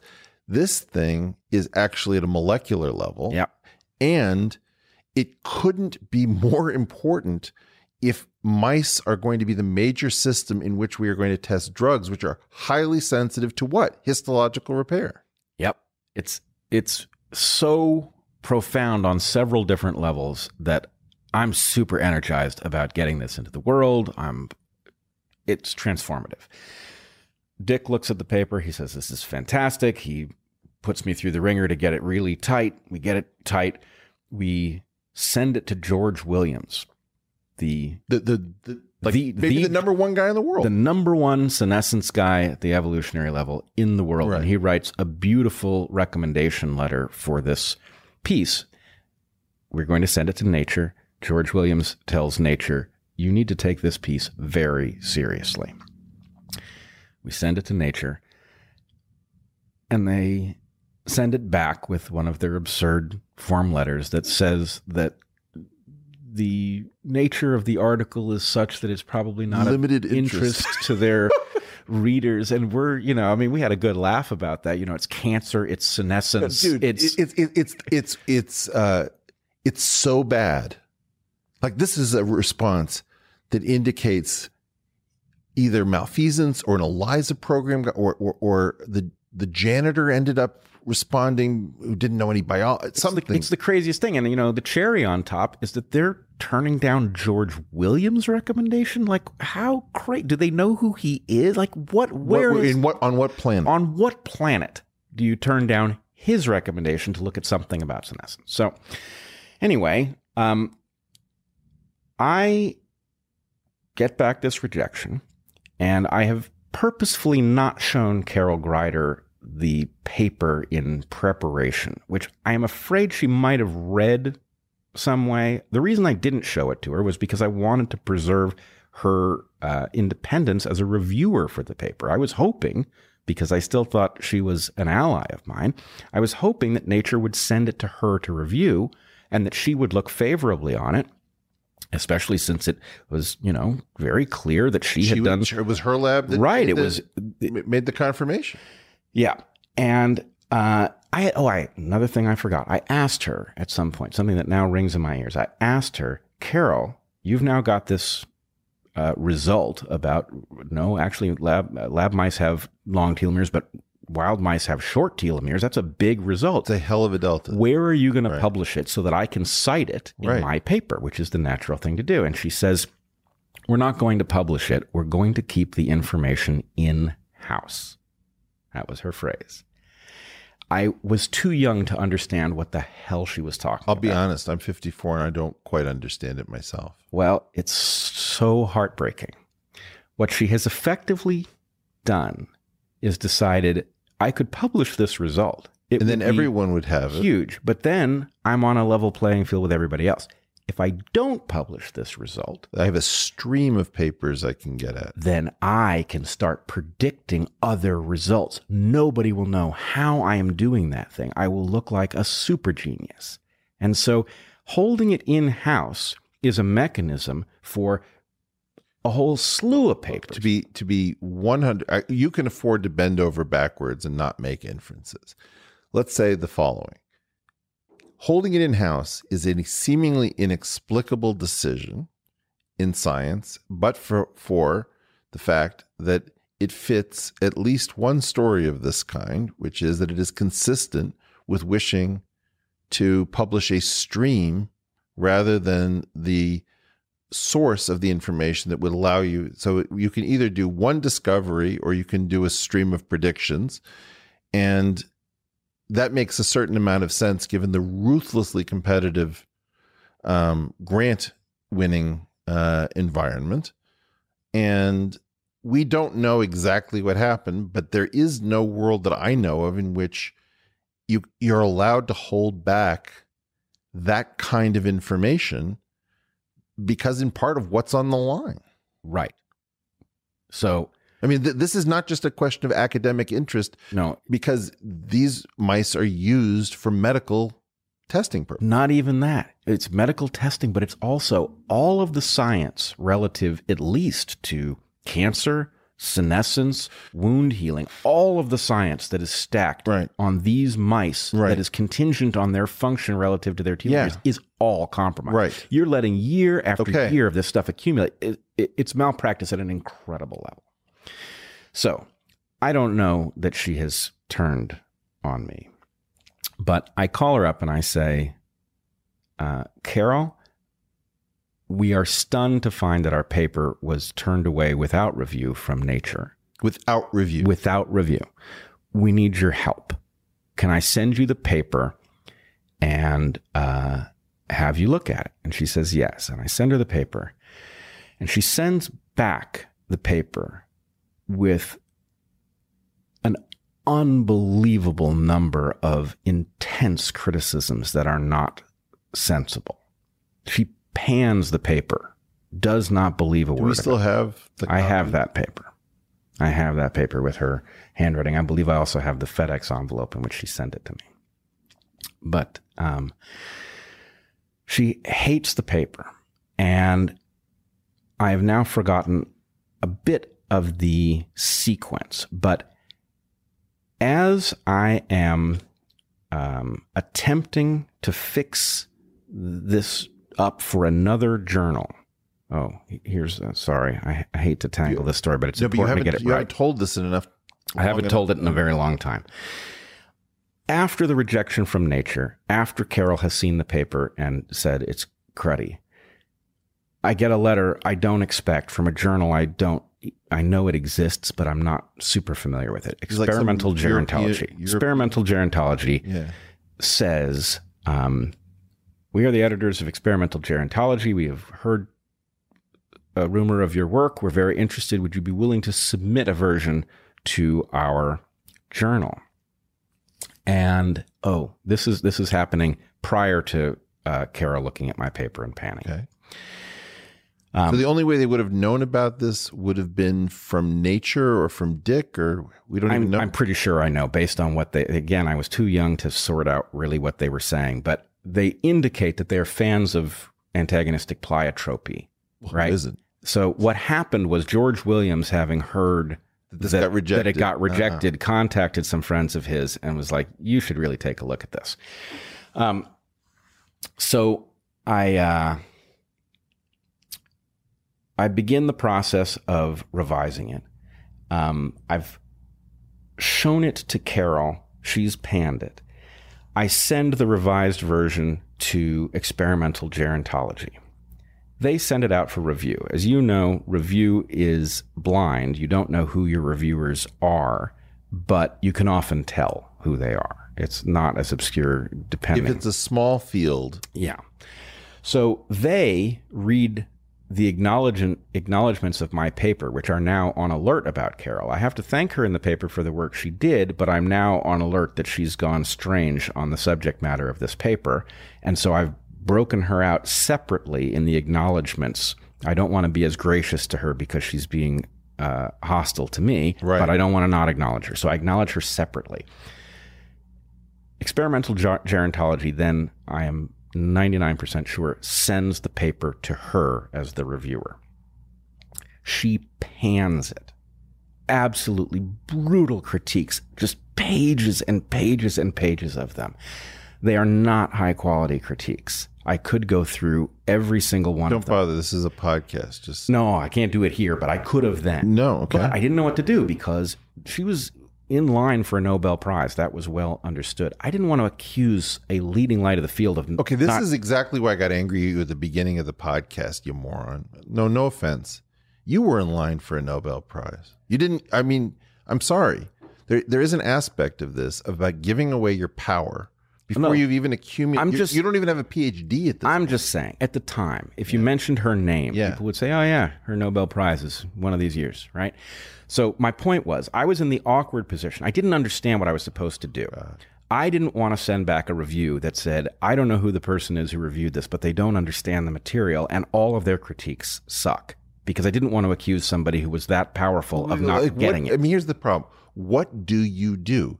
You don't actually have evidence in the hard Right. form where like you have got videotape. But on the other hand, these are small worlds. This all of this is preposterous. Right. So I sit on the review for too long, not knowing what. Well, you to- don't know how to I don't game. know It- how to handle and it. I'm sorry, but like I have no advisor. Your advisor was not equipped for the modern era. He wasn't equipped for the modern era. He wasn't equipped for molecular biology. That's true. I finally settle on a, a strategy that I can live with. And I send back a note. I send back the review, and my note says, I don't know why, but the, this entire list of critiques is not high quality. If you would like to point me to any of the critiques in this list that you would like me to address, I am more than happy to do it. But I don't think it makes sense to address the entire list. And as I recall it, I hit send on the email, and within minutes, maybe it was an hour, I got back a response. Your paper has been accepted for publication, which blew me away because It I. makes no sense according to regular protocols. Right. It makes no sense because clearly they're supposed to send it out for review. The reviewer's supposed to say whether it's supposed to get published. The Yeah. reviewer said it shouldn't be published. I said I refuse to address these critiques unless you ask me to. The editors have overridden the reviewer. They understood the reviews were cruddy. They needed me to say that in order to justify the move that they wanted to make. They knew the paper was good and the, the review was crap. So they effectively overrode normal peer review. Was my paper peer reviewed? Well, it was by the editors who were Uh, experts. well, but but l- let me jump in. Peer review is a cancer from outer space. It came from the biomedical community. It invaded science. Um, the old system, because I I have to say this because many people who are now professional scientists have an idea that peer review has always been in our literature, and it absolutely motherfucking has not. Right. Okay. It used to be that the editor of a journal took responsibility for the quality of the journal, which is why we had things like Nature crop up in the first place, because they had courageous, knowledgeable, forward thinking editors. And so I just want to be very clear because there's a mind virus out there that says peer review is the sine qua non of scientific excellence, yada, yada, yada, bullshit, bullshit, bullshit. And if you don't believe me, go back and learn that this is a recent invasive problem in the sciences. recent invasive problem that has n- no justification for existing in light of the Well, fact no, that not only does it have no justification for existing, when Watson and Crick did the double helix, and this is the cleanest example we have, the paper was agreed should not be sent out for review because anyone who was competent would understand immediately what its implications were. There are reasons that great work cannot be peer reviewed. Furthermore, you have entire fields that are existing now with electronic archives that are not peer reviewed. Peer review is not peer review. It sounds like peer review, it is peer injunction. It is the ability for your peers to keep the world from learning about your work. keep the world from learning about your work. Because peer review is what happens, real peer review is what happens after you've passed the bullshit thing called peer review. Yes. Okay, so the paper was accepted by experimental gerontology. They went on to publish it. This is called Life's Slow Fuse. No, Life Slow Fuse was the title as sent to Nature, and I changed the title because I did not want to uh, compromise the story. I didn't want to confuse the story. The original submission was called Life Slow Fuse. right. We probably have a copy of that Of course. All right. Then the geron- experimental gerontology paper, what is it called? The reserve capacity hypothesis. That's okay, which is a much less catchy title, but nonetheless, the paper. I'm very proud of how it's written. People read it who were not expert could understand it. The abstract is extremely clear, and it ends with the clear point that because we have unearthed, we have predicted, and Carol Greider has shown that wild mice telomeres are short and that telomeres have been elongated by captivity, that there is a clear danger that the mice we are using for drug safety testing are biased in an egregious way. And the bias would look like this a mouse that has very long telomeres has an indefinitely large capacity to replace damaged tissue. And it has a vulnerability uh, to cancer that is preternaturally high. So we may be overrating, if we use these mice, we may be overrating the danger of causing cancer and vastly underrating the danger Of toxicity. of toxicity. And in fact, one of the things, so the point was you give a mouse who's got effectively infinite capacity to replace its tissues a toxin, and either the toxin is so deadly that it dies right away, but if it doesn't die right away, it just eats up the insult. Um, so those animals would lead us to release drugs By insult, what you mean is cellular necrosis? damage. Yeah. Yeah. What this would cause us to do is release drugs onto the market for human use that are highly toxic across the body. And wait, wait a second. If if the mice if the mouse standard was the last standard, well, no, even if it's not the last standard, well, it's because important to say this. the problem is, I mean, you you can imagine how hard it is to test on large, slowly reproducing animals. Well, and so the ethics of testing on humans is very absolutely, restricted. So mice And- is, the, is the last cheap place. it's the last cheap great place. large N data. not only large N, but it's the one place that you can make the following move. You can imagine that in many circumstances, the accelerated lifespan, the accelerated life cycle of mice allows you to see long term damage as it would accrue in humans on a very short time scale. Hmm. That doesn't work with monkeys, it doesn't work with human patients, it works with mice, maybe.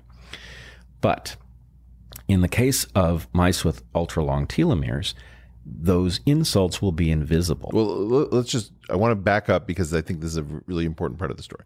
What you're saying is if you take an organism that has an expected, let's say, 40 year lifetime, it's very expensive time wise to say we ran this experiment and found that uh, there was no immediate damage that was visible, but towards the very end of their lives, we saw a marked increase in morbidity or yeah, I mean, if you took a drug and it knocked 15 years off your life on average, that might not show up in any notable way in a short term if there was pressure to Right. re- and nobody is going to want to let drugs, you know, you don't want to wait 40, 50 years to find out what happens to these patients. So what we do is we make the assumption that if we give large amounts of a drug to an animal that lives a very short life, we will see those effects early. And if the animal happens to have ultra long telomeres, you won't see those effects early. So it's a perfect storm for causing us to release drugs that should never have been released into public. Can you think of one? Oh, I sure can. Vioxx, for example. So Vioxx was discovered to do heart damage, right? Heart damage. How do you, why do we know that it's heart damage? Well, the thing about hearts, A, hearts, for reasons we can get into maybe another time, hearts have a very low capacity for self repair, right? That's why they're Not vulnerable much to heart attack turnover. not much capacity for repair, not much turnover. Now there, there's an adaptive reason for that, but um, but hearts don't repair themselves very well in a healthy person, and when they fail, it's hard to ignore, right? If somebody who's 30 has their heart fail, there's questions asked, right? So anyway, Vioxx was released into the public, having passed drug safety testing. This isn't the only system that doesn't have a lot of mitosis. Like, for example, neurons. Neurons don't have a lot. Uh, cartilage doesn't have a lot. Got it. Um, your eye cells don't. Now, note all of the tissues I've just mentioned. When's the last time you heard about anybody having, you know, cancer of the cartilage of their knee, cancer of the heart? No, if they get brain cancer, it tends to be glial. it's glial cells, exactly. So the tissues that have very low capacity for self repair right, do tend to wear out, and they don't tend to get cancer, which is exactly one of the predictions of my paper. right. Okay. So, um, Vioxx is known to do heart damage. That created a big scandal because how the hell did it get through drug safety testing? Turns out a lot of drugs have done this. We've seen it in Gleevec, Fen-Phen, erythromycin. Your doctor probably still doesn't know that erythromycin does heart damage. Yikes. Right. There's all of these cases of drugs that were released and then later understood to do heart damage. Now, my claim is they don't actually do heart damage. They do cellular damage, and the And heart part is the only thing. conspicuous. Yeah, yeah, yeah, yeah. This Right. is this. Geez, this is like another layer of this thing. It's like a huge fucking nightmare, right? Because well, but it's this thing about like perseverance and disagreeability. You've got all sorts of things that sound like something that invalidates the theory, and then it's sort of theories upon theories that Right. allow you to see the original simplicity of the idea. I see the original idea is very simple. Yep. But if you know a lot of like weird facts about what you think are just mice or uh, something about hearts, you can't put together what is going on. The idea that ambient damage is only manifest in the heart because that's the one system, uh, you know, or, or the neural system that like really doesn't have a lot of mitosis. So, well, piece of advice to anybody who finds themselves in remotely similar waters. The signal that you are on the right track is that stuff starts canceling. Complexity in the story, which has accumulated because something was missing, starts Yeah. disappearing in the Okay. story. You, you, you begin to take on a model. Anyway, so yes, we've got a situation where we've got a bunch of drugs mysteriously producing so heart you- damage. So now you've got a paper that's out. You've Yep. got a real world application. You've got an a theory coming out of evolutionary theory. It's making a molecular prediction. Yep. Successfully predicts mouse telomeres. One of the world's leading labs has confirmed the prediction. Yep. Where are we now? What what what year is this? God, well, let's see. The paper came out. And, and my recollection, and to just to be horrible about this, is, is that your fucking department at the University of Michigan, which has some great people, is also holding you back and enervating you year after year by not allowing because this this is this is groundbreaking stuff. This is Nobel quality work at least one or two times over, in my opinion. Now I could be wrong. I'm biased because of your brother. I'm your brother, but what, what concerns me here is is that you are not comfortable with what this story really might be. No, I, I'm look. It's not my. It's not mine to judge. I'm very proud of this work and the yeah, work. but, but the problem, Bret, is is that Jerry Coyne and Richard Dawkins did not know that Dick Alexander, Leonard Hayflick, and George Williams yeah. were all on this thing because that community had broken down. You know, the irony is, I sent a letter to Dawkins when this was going on, asking for his help, and he sent back a letter saying, um, "This is very interesting. It's not my area of specialty. You should talk to Bill Hamilton."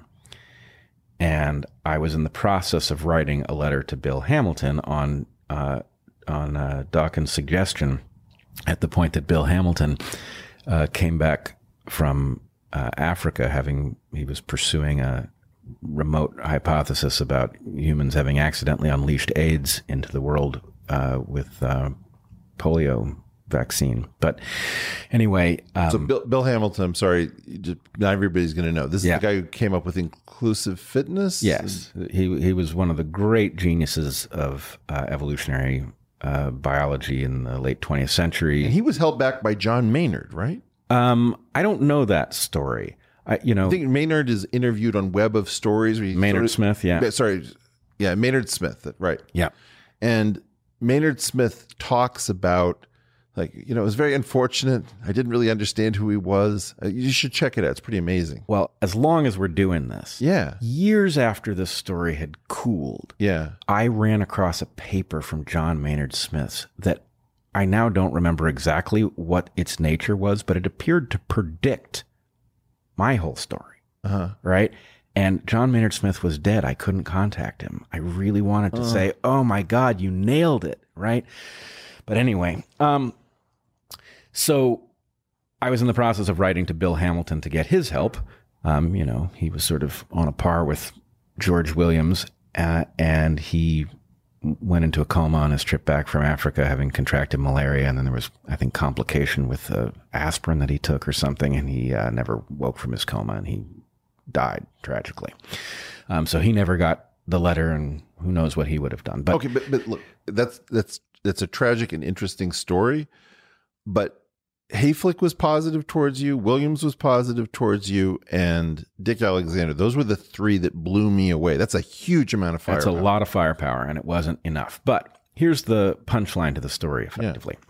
At the point that my paper is out, Right. and it very directly alleges the danger with Yeah. these drugs being released when they're not safe, and the drugs have started emerging and turning out not Yeah, to be safe, right. and the government is now really interested Okay. in what's going on. The government puts together a FDA commission to study the question of the book that they put out, literally a book that they put out at the end of their study, is called "The Future of Drug Safety." I hope it's a blue ribbon panel. it uh,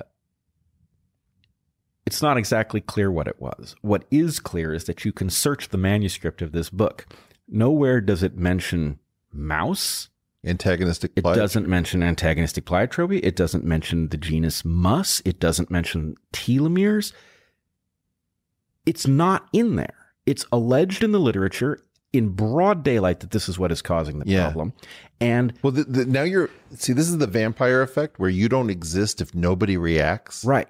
And so I start going to members of the press. I think this is a huge goddamn story. Oh Somebody God, is going to make a career on it. And I call up members of the press, and it's always the same, right? Always the same. It's always the same. They're very excited about this story. You know, this they're is- initially Right. The reporter The reporter is excited. Yeah. And then the reporter, talks to someone. talk to someone, and then either they stop returning your calls Yeah. or they say, I'm sorry, the story doesn't hang together. It's again and again and Yeah, again. Yeah. And there's just nothing you can Do do. you remember what I said about the the uh, distributed idea suppression complex? Yeah. And the people who who man it don't even know what they are for most of them. They don't know what Well, they- role they're playing. Well, you see, look, you see the same thing with like string theory because none of the reporters are actually string theorists, so they're dependent upon this. You saw this with um, this woman alleging that she had the Epstein story three three years earlier, but that the editors said, "Well, we, we might lose access to the baby pictures of the uh, royal grandchildren." Like, the, you know, you, you're seeing this with catch and kill. There's this. I mean, I want you to take this seriously. You're just showing a part of what I'm calling the DISC, the Distributed Idea Suppression Complex. We have 50 years of such stories. Yep. And it happens that in our family, three out of four of us created such a story trying to get a PhD. And the idea for me is that every time you have to go into some closed system, like there's a committee meeting, or there's a blue ribbon commission, or there's a peer review process, or there's a uh, what do they call them? The panels, um, study groups for grants. That's where the disc lives. We know that it's localized to the things that protect the integrity of science. It's an autoimmune disease where what we have is an ability to stop highly disruptive ideas from getting a hearing in the general population of experts by virtue of the fact that a carefully chosen group of experts can stop publication. Because look, if you if you're wrong about this stuff, there's a cost. Yeah. It's not it's not cheap. No, I mean, in fact, it would have been career ending. I I'm pretty sure had I been. I don't know that it would be career ending if it was done in good faith, but you know, this is my my problem with this is is that you're sitting on one of the great scientific stories I would say that I've ever heard, but you know, I'm sort of kind of saying, well, Bret, what happens next? You know, obviously I know a lot of this stuff.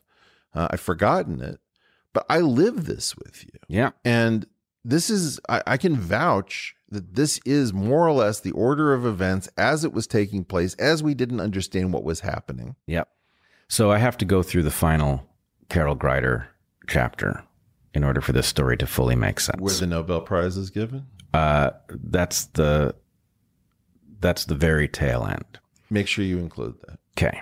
So at the point that my relationship with Carol is changing its tenor and she is becoming hostile and I'm not clear on what's going on, I contact her and I discover through talking to her that she and Mike are about to publish their paper on the long telomeres of laboratory mice. So this is the delta between uh, wild type and laboratory mice. Yeah.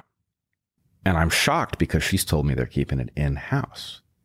And instead, they've got a paper that they're, she says, in final revisions. They are that day submitting their final revisions to nucleic acid research with their paper. And I say, Carol, can I see the paper? And she says, yes. And she sends me a manuscript, not the preprint of the paper. She sends me a manuscript of the paper, no acknowledgments, no figures. And I contact her and I say, Can I see the acknowledgments and the figures? She sends them to me. And I contact her and I say, Carol, I'm disturbed. This was my hypothesis that you were testing. I should probably be an author on this paper, but at the very least, I need to be an acknowledgement in this paper so that I can go back and point to it and say It that changes was everything that it was a prediction. It wasn't just something that was stumbled upon. absolutely. Yeah. And her response is I have been through my email and I see no evidence of the communications you are talking about. Now, when I said at the beginning that Called her. I had called her, that Fucking was my shit. that Dude, was my error. This is such fucked up. I mean, I don't swear a lot on this program, yeah. but this is such fucking academic, petty, stupid ass bullshit. This is like one of the great stories of all time. It's one of the great stories of all time, maybe, and human life hangs in the balance on No this kidding. one, right? Okay, so Carol does get awarded the Nobel Prize. Carol Greider, Elizabeth Blackburn, and Szostak. Szostak, who mentions at the point that the Nobel Prize is awarded that he was shocked as all hell to get a Nobel Prize because his work was so deep in the history of telomeres that we just didn't expect it. And suddenly, No, I should say, I want to be very clear, right? All of these people have made fantastic Nobel worthy Totally. discoveries. There's zero allegation that these people weren't deserving. No, absolutely no. And they, you know, Carol and Elizabeth got their Nobel Prize for the discovery of telomerase, which is a huge, Huge. huge progress. So, anyway, I don't deny that they were worthy of this prize, but what Carol Greider does with her Nobel lecture, right? Nobel lecture being the biggest lecture a scientist will ever give, the lecture that and filmed. and filmed is she delivers a paper in which she very oddly has now embraced my entire uh, set of hypotheses about the effect. She has come over from the comparison between the paper of mine that she panned and said didn't make any sense. She is now a total convert to the idea that senescence across the body is being caused by Hayflick limits that are telomere based. Okay, and this is the first public incident that we know of in which the delta between the negative comments about on your paper, which is not an anonymous peer review. We we No, have that it have it in an Right. envelope from her. got it. And it's immediately after the Nobel Prize that the wisdom of that line of thinking is embraced. Right. But there's more to the Nobel lecture. So she spends her Nobel lecture on what is admittedly a very beautiful uh, presentation of the connection between um, telomeres and senescence. She goes through tissue after tissue, says cirrhosis of the liver is what happens when you, you have short telomeres in your liver, et cetera. She goes through tissue after tissue.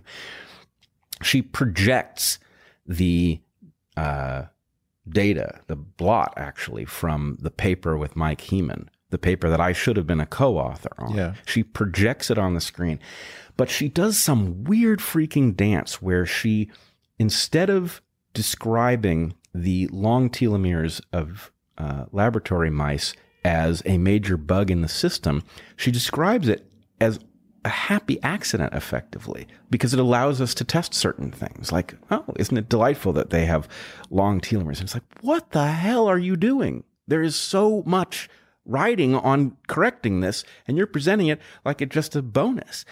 And she in her presentation she's got several experiments that I did not know she had run that I had suggested to her. I said, you know, things like, um, Carol, do you have any idea if a cell has many different telomere lengths? Is it the shortest telomere that controls how many reproductions a cell can do? And she's run that experiment. Interesting. Lo and behold, it's the shortest telomere. Well, It's a good guess. But anyway, so she goes through this. There's no mention of me. There's no mention of the actual implications of the uh, the long telomeres for things like science and safety testing and all of that. And I can't seem to raise the issue of the safety uh, question with anybody, right? At best, I get journalists who are interested until they call somebody, and the somebody's on the other end. I know what they say. They say, Everybody knows that mice aren't great models. In fact, there's a paper out there that says something like the mice lie. It's not about this issue. It's just about the fact that mice aren't a perfect match. The issue in question could be solved. It could be addressed thoroughly. And for all I know, once the Jax lab figured out what they were doing, for could change all I know, they quietly have fixed this. And there was a pri you know, I've heard that there was a private meeting in which they decided, Well, look, this is the thing. yep, you, you see something like this in statistics. Everybody knows that most distributions that are bell shaped are not normal. Right? Yep. And on the other hand, we all use normal distributions.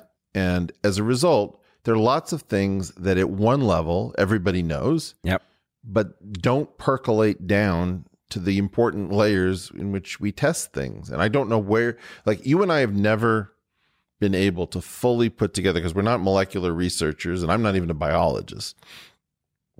How important are these results? How robust are they? Has there been a change? This is a quiet world at some level. It's a quiet world. But I think what I have concluded Yeah. working backwards from the phenomenology of the field and Yeah. how it reacts to this problem is that there's a tremendous amount resting on failing to acknowledge the error, even though the error was Yes. obviously an honest error to begin Right. with. They would rather sweep it under the rug. I mean, imagine you've got all these knockout mice, right? These knockout mice, there's a major investment in them. It takes a lot of work to No, knock out a dude, particular You've got a central, you've got a single point of failure right. whose um, projections are, are tendrils into everything. Right. And you've got how many careers built on papers that are now suspect? This is like an irre- this is like a centralized irre- uh, irreproducibility crisis. yes, it's it's that bad or worse. Okay, And and you know what happens if let's say somebody hears this podcast Yeah. and they check into it and they find out lo and behold this story is true. yeah. Well, now the FDA has a problem. Well, wait, wait, wait a second. I don't want to get too far out over our skis.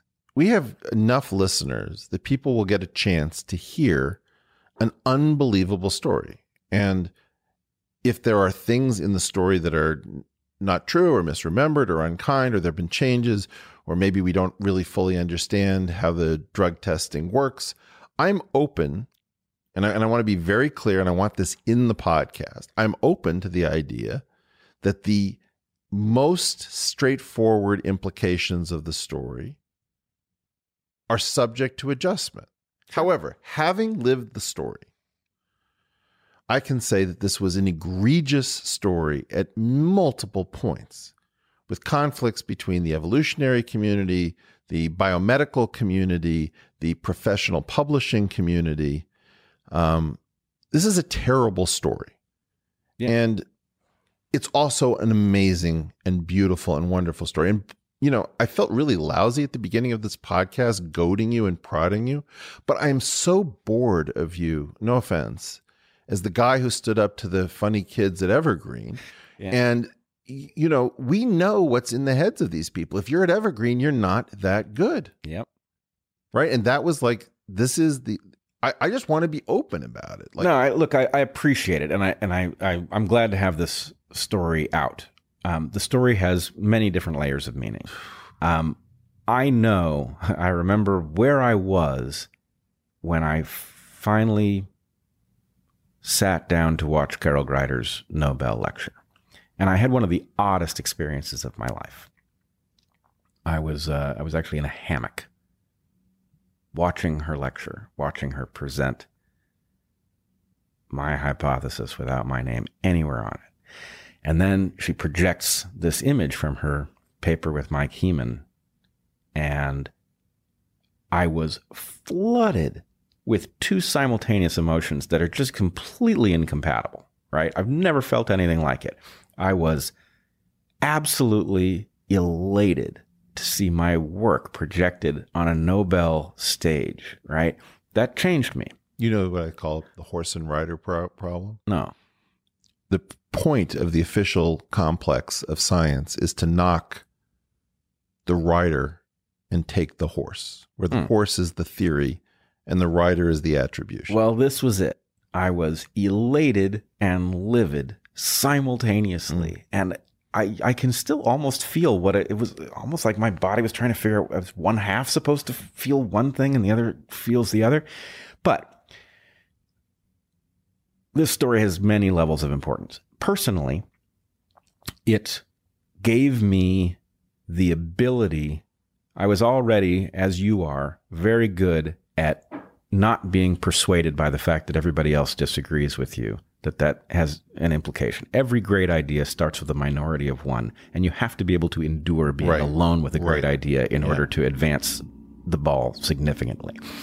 This story was so um, extreme and so clear in the end that it just left no doubt. And I must say, I don't know how young students can arrange to uh, confront material so that if they're really good, they get a clear demonstration like this that they're really good, so they know to keep going.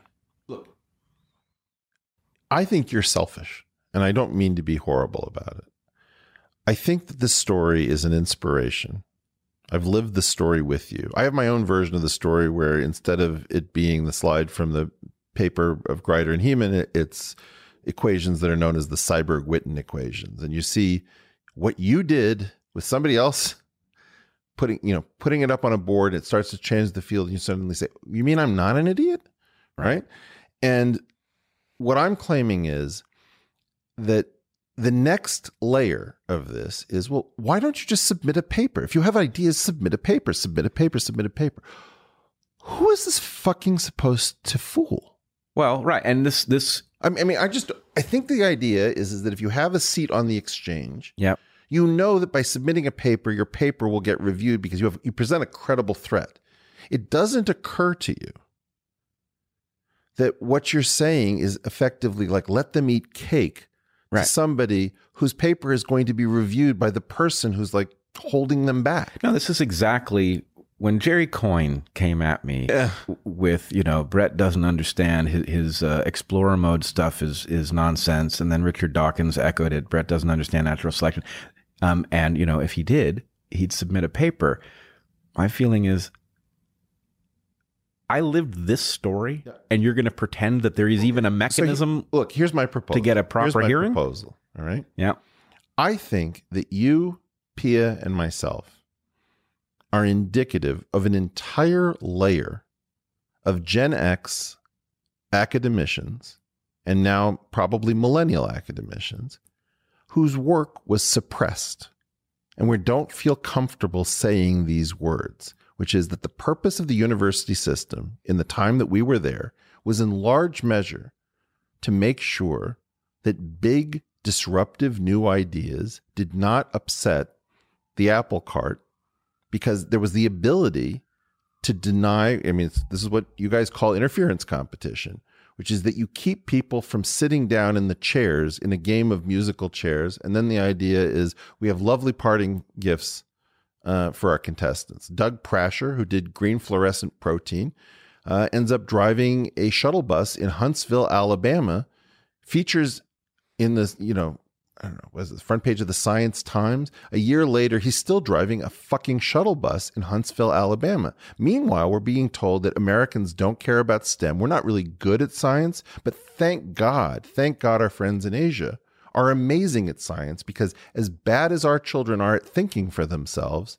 we've got huge numbers of people who want to come from China South Korea India and Taiwan in order to do the study in the labs, which is actually work. And I'm the guy who found the secret study in 1986, which says, hey, we're going to have to pay these American academicians over six figures very soon because of the supply demand relationships. And then they took away the demand curves and they only showed the supply curves. They said it was a demographic rather than an economic analysis. So price and wage certainly didn't enter into it. Like our problem is that the American scientific enterprise, headquartered in the National Science Foundation, National Academy of Sciences, and our university systems, is fraudulent.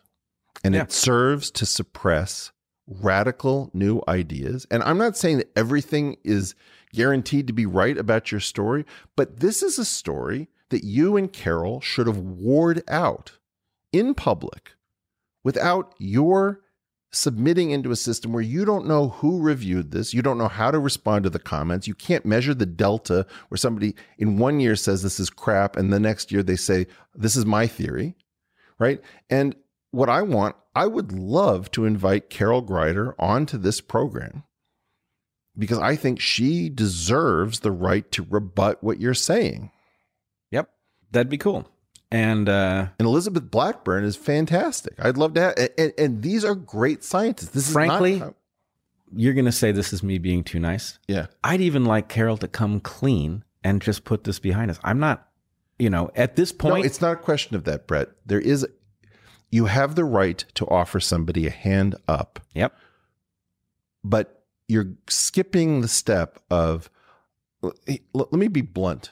How many universities offered you a position after you were run out of this crappy Evergreen State College um, by a weak president uh, who refused to stand up for academic freedom, freedom of speech, and anti racism, which you exemplify? Professorship, zero. How many biology lex- lectures were you invited to give at top tier AAU universities, American Association of Universities, None. Association of American Universities? Okay. What the fuck is that? I mean, let's let's just say the word fuck a lot because I had Andrew Yang in that chair. I don't say fuck a lot. Yeah. Okay. So the idea is you can have a Maoist insurgency against a student of Dick Alexander who's supported by George Williams with support from Leonard Hayflick. He's predicting something from evolutionary theory. It registers in molecular biology. It may have drug testing implications. And like nothing, silence. And you're terrified to talk about this. I don't think I'm terrified to talk about Well, I'm sorry. Can you tell me something? Where have you told you you have a podcast? Yeah. Where is the story written up? Where is the story lodged? You and I have the ability to lodge it. I'm forcing you to do this on my podcast. I haven't heard you do a podcast about this. I hear you talking about free speech. I hear you doing things with the Heterodox Academy. I hear you doing things in the intellectual dark web, something with Andy Ngo, something with Antifa. Okay, the whole purpose of the intellectual dark web is to keep the channel open based on merit because if we do something like the diversity of ideas, you know, I, for all I know, the people who are suppressing you are more diverse than you are, you know? Okay. These are ideas that needed to come out. There are health implications potentially of these ideas. This is not ethical to suppress. And in fact, it's not ethical for you not to talk about this, not to be rude. No, no, look, I get this. I tried for a decade to get this story to come out. Now, I'm sure I would have been less aggressive on the social front. I would have let Carol go in order to get the story out and get the drug safety issue addressed. Now, I don't know. I don't know what you regard that as. Maybe that's un- It's not a question of this. Look, there is a Carol Greider and Elizabeth Blackburn and everybody else in like senescence land, Ju- Judith Campisi, who, who knows? Everybody's got a problem, which is there's way too much transparency and there's too little funding and there's not enough autonomy and there's too much peer review. And for whatever reason, a new game has cropped up where everybody says we need more transparency, more diversity. We need to um, make sure that we're not wasting taxpayer dollars. We have, you know, ever more oversight. All of this is denaturing our society. We have to compete with China now. We're going to have issues with Iran and Russia. And we are losing our minds because we are serving a baby boom group. Almost like you pick a leading university, it is headed currently by a baby boomer. Mhm. That's almost true without even telling. me. If I if I ask you, "Hey Bret, pick a university, don't tell me which one it is." I will tell you that the number of administrators at that university has soared above the levels of admissions. The tuition has soared above medical inflation, which is above regular inflation. If I ask you about the grant structure, older professors are winning more grants and younger people are winning fewer grants. This is a giant complex. I am going to have somebody from Sugar Baby University, which is a subset of seeking arrangement, because the baby boomers made student debt non dischargeable in bankruptcy. And now this group is offering uh, older men the ability to date younger women with an allowance, right? So we're we're we're starting to get into gray area sex work, um, where the baby boomers, to keep this lifestyle to which they've become accustomed, are effectively enslaving. Well, they're hoarding well-being on every front, including the sexual, Well, which is no surprise So at all. here's my claim: we are in a holding pattern. I'm in my 50s. You're in your 50s. I've done work that has never seen the light of day. You've done work that's never seen the light of day. P has done work that's never seen the light of day. I don't know about Heather. My claim is it's time to crash land the planes into the control tower. It's enough. Wholeheartedly agree. Okay. Bret, um, it's been an absolute pleasure having you on the portal. Come back anytime. I want to say that anybody who is misportrayed by this uh, podcast is welcome. We are not claiming uh, to have absolute and universal knowledge. You are more than welcome to correct the story if you have knowledge about this that uh, checks out. And um, but the problem is, is that this is a story that needs to be told. It's like the story of Margot O'Toole and David Baltimore that played out at MIT when I believe that she found that she couldn't reproduce the work of Dr. Imanishi-Kari. And um, of course, the system turned on the person who was trying to say, hey, I'm seeing irregularities, I'm seeing problems. We have a biomedical complex that needs whistleblowers, it needs iconoclasts, it needs challengers. The food pyramid has been off for years. Our health recommendations are completely off. I think that this is an essential story. You need to move out of intellectual dark web stuff, which was about keeping the pipe open. Let somebody else do that. And it is time to hire you as a professor at a top tier university. And I'll be happy to talk to you about what happened when you and Richard Dawkins encountered each other on stage in Chicago. Because I think, in terms of pure evolutionary theory, it is time to boost a young Richard Dawkins uh, who contributed two of the most important ideas uh, in the form of extended uh, phenotype and the meme, uh, which largely dislodges the old Richard Dawkins and his hatred of religion, which has appeared to take over uh, his thinking as regards his own contributions to biology. We got a lot of work to do. No question. All right, my friend. Well, thanks for having me. Thanks for coming. You've been through the portal with Dr. Bret Weinstein, professor in exile from the Evergreen State College. Please subscribe on Apple or on Stitcher or on Spotify, wherever you listen to podcasts. Navigate over to our YouTube channel and not only subscribe, but remember to click the bell icon to be notified when our next episode drops. Uh, and hope to see you back on the next episode of The Portal. Be well, everyone.